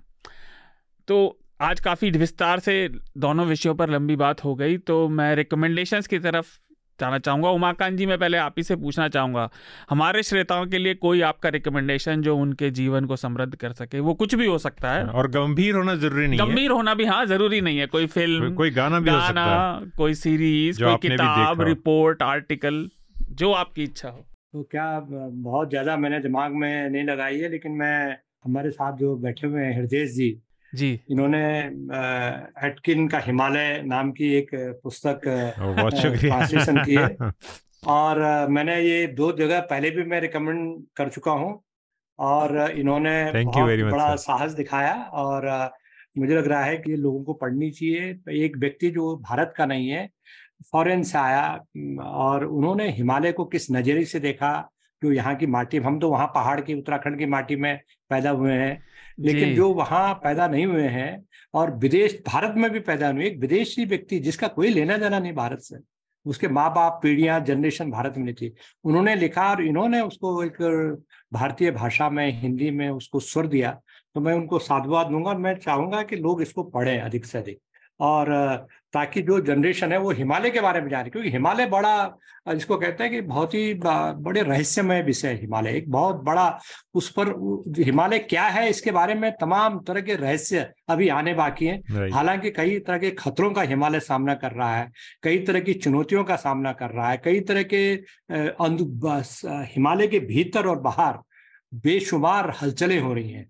और आ, मैं ये मानता हूँ कि ये जो हिमालय है ये हिमालय भारत के वाटर टैंक है, उत्तर भारत का वाटर टैंक है। उसके साथ जिस तरह की नाइंसाफी डेवलपमेंट के योजनाओं के नाम पर हो रही है, वो बहुत खतरनाक है और भारत के जो नदियाँ हैं जो मैदानी क्षेत्र हैं वहाँ मैदानी क्षेत्रों में जो हरियाली है जो खुशहाली है वो खुशहाली आने वाले 40-50 साल में खत्म हो सकती है अगर वहाँ से निकलने वाली गंगा यमुना इनके अस्तित्व को किसी तरह का भी खतरा पैदा हुआ। इतना ही मैं कहना चाहता तो सर ने जो बताया बहुत बहुत शुक्रिया उमाकांत जी आपने मेरी किताब को रिकमेंड किया ट्रांसलेशन को। तो कल जो मैं देहरादून गया था एक्चुअली इतनी के ऑथर जो है वो मसूरी में रहते हैं बिलेट में उनसे मिलने लगभग हर महीने जाता हूँ। वो इसलिए क्योंकि इस किताब को लिखने के बाद मुझे ऐसा लगा ट्रांसलेट करने के बाद बहुत सारे सवाल एज ए ट्रांसलेटर अभी छूटते हैं और बहुत सारे थ्रेट्स इस किताब से खुलते हैं। एनीवे ये तो मेरी किताब की चलो आज पब्लिसिटी भी होगी जी जी। अरे नहीं, नहीं लेकिन मैं अपनी अपनी पब्लिसिटी ज़रूर करनी चाहिए वैसे नहीं, और कोई ये तो एक्सीडेंटल था। तो लेकिन मैं ये बोल रहा हूँ कि मुझे मुझे जो बताना चाहिए मैं आज क्योंकि हमने पत्रकारिता पर बात की है और बहुत छोटा लेकिन बहुत महत्वपूर्ण रीड है और जिसके लिए कुछ खरीदने की भी ज़रूरत नहीं है आपको ये पीडीएफ गूगल पर उपलब्ध है। जॉर्ज ऑरवेल का एक ऐसे है नोट्स ऑन नेशनलिज्म जी। और ये ये उनके कलेक्शन में भी है ऐसे इसके और अलग से भी आप notes on nationalism George Orwell लिखेंगे गूगल में तो आपको मिल जाएगा। तो इसको पढ़ने से जो बात अमित कह रहे थे कि हमको ये न लगे कि नेशन स्टेट जो है नेशन जो है वो सरकार है और फिर सरकार जो है वो पार्टी है राइट तो ये चीज़ समझ में आती है कि एक पत्रकार अगर ईमानदारी से उसके पास तथ्य हैं तो वो सेना की कमजोरियों को भी बाहर ला रहा है तो देश की सेवा ही है वो। क्योंकि वो एक ऑर्गन को मज़बूत करने की बात कर रहा है। और अगर वो सरकार की या समाज की या किसी एनजीओ की कमी को बाहर ला रहा है उसमें करप्शन को उजागर कर रहा है तो भी वो ठीक है। तो उसके लिए एक्चुअली न्यूट्रल होकर देखने की ज़रूरत है बिल्कुल डिसोसिएट करके अपने को ये बहुत ज़रूरी है। तो ये किताब ये बताती है कि नेशनलिज्म के खतरे क्या हैं और कैसे वो पेट्रियटिज्म से अलग है। Notes on nationalism notes on nationalism जी। अमित आपका कोई रिकमेंडेशन एक से ज़्यादा भी दे सकते हैं अगर आप चाहें तो। क्योंकि शार्दुल तीन देते हैं हमेशा। हाँ। आमतौर पर हमेशा तो नहीं पर आमतौर पर। बहुत दिनों बाद पता नहीं शायद एक डेढ़ साल बाद कोई हिंदी का प्रोग्राम किया है तो हिंदी की किताब रिकमेंड करूँगा। तो मैं एक किताब जो मेरे पास अभी इनफैक्ट मैं कल ही पढ़ रहा था, वो है, उसका नाम है सरमाया कैफी आदमी की का समग्र है ये। जी। एक ये है जो मैं रिकमेंड करूँगा और एक क्योंकि बचपन की आदत है और अब कभी कभी जब दिल का बच्चा जागता है और याद आता है कि पॉकेट में पैसे और माँ बाप मारेंगे नहीं तो कॉमिक्स पढ़ता हूँ। अभी सुपर कमांडो ध्रुव का शहनशाह पढ़ रहा हूँ। ये तो बेस्ट है सर ये सबको पढ़ना चाहिए। इति कंड और उसके बाद एक इति कंड है जो 128 पृष्ठों का महाग्रंथ है तो अब मेरे माँ बाप मुझे कॉमिक्स पढ़ने से नहीं रोक सकते हैं। तो दिल तो बच्चा है जी और हाथ में कॉमिक्स है जी तो शहनशाह है सुपर कमांडो ध्रुव की कॉमिक्स और सरमाया है कैफी आजमी का समर्थ ये दो किताबें मैं लोगों को रेकमेंड करूँगा। दोनों अलग अलग स्पेक्ट्रम से हैं लेकिन वही है कि मतलब कॉमिक्स की आदत अभी भी है क्योंकि आप माँ बाप मारते नहीं है। नहीं नहीं अमित जी आपने देखिए मैं मैं कॉमिक नर्ड हूँ बहुत बड़ा। यहाँ बात करने वाला नहीं मिलता उस बारे में को, कोई। बहुत मिलके अच्छा लगा कि कोई और भी पत्रकारिता में है जो कॉमिक्स पढ़ता है। मेरे तीन रिकमेंडेशन है देखिए। है ना? पहला है न्यूज़ लॉन्ड्री से ही। हम जो सीरीज़ कर रहे हैं हु ऑन योर मीडिया तो उसमें इस बार पूजा का इंडियन एक्सप्रेस का है कि इंडियन एक्सप्रेस की ओनरशिप क्या है, वो कौन कौन ओन करता है। विस्तृत, लंबा रीड है, पर ये जानना ज़रूरी है जनता के लिए कि आपके जो मीडिया संस्थान है, उनका मालिक कौन है, वो चल कैसे रहे हैं। दूसरा रिकमेंडेशन मैं ईस्ट मोजो से दूँगा। इस विषय पे मैंने रिसर्च की थी मैं पढ़ रहा था तो ईस्ट मोजो भी आया था तो उसमें धीरेन मैं लास्ट टाइम शायद मैं बुचर कर दूँ माफ़ी चाहता हूँ। नहीं नहीं धीरेन सादोक पाम घबराइए मत मैं हूँ आपको बचाने जी नहीं नहीं मैं सही बोलने वाला था। धीरेन सादोक पाम जी का वो लेख है एस टी डिमांड फॉर महती first acknowledge the cracks within इन ये उनतीस अप्रैल को छपा था। तो उन्होंने इस विषय में डाली है कि इसको एक तटस्थ नज़रिए से कैसे देखा जाना चाहिए। हम्म। और तीसरा आजकल एक बड़ी अच्छी सीरीज़ है मीडिया ओनरशिप पे उसका आखिरी सीज़न चल रहा है सक्सेशन तो सक्सेशन देखिए बहुत ही मज़ेदार है वो रूपर्ट मर्डॉक के ऊपर बनी है। ये कौन से प्लेटफॉर्म पे सक्सेशन एच बी ओ पे थी तो इंडिया में तो अभी कहीं नहीं है बट तो कहाँ पढ़ेंगे मतलब आप ऐसी रिकमेंडेशन नहीं नहीं वो पर आने वाली है ना okay. अभी वो उनका करार टूट गया है ना उससे हॉटस्टार से। ऐसी रिकमेंडेशन देते हैं इसके लिए वेटिंग लिस्ट में तो प्री लॉन्च है। नहीं नहीं वो सीरीज़ के बीच में ही उनका हॉट स्टार से करार खत्म हो गया पर वो हो जाएगा। इतने दर्शक हैं वो ऐसे छोड़ थोड़ी देंगे। okay. तो बहुत इंटरेस्टिंग है आप देखिए गजब की है कि मीडिया वाले रूपर्ट मर्डॉक के ऊपर है लेकिन उसको बुरा भी लगा था।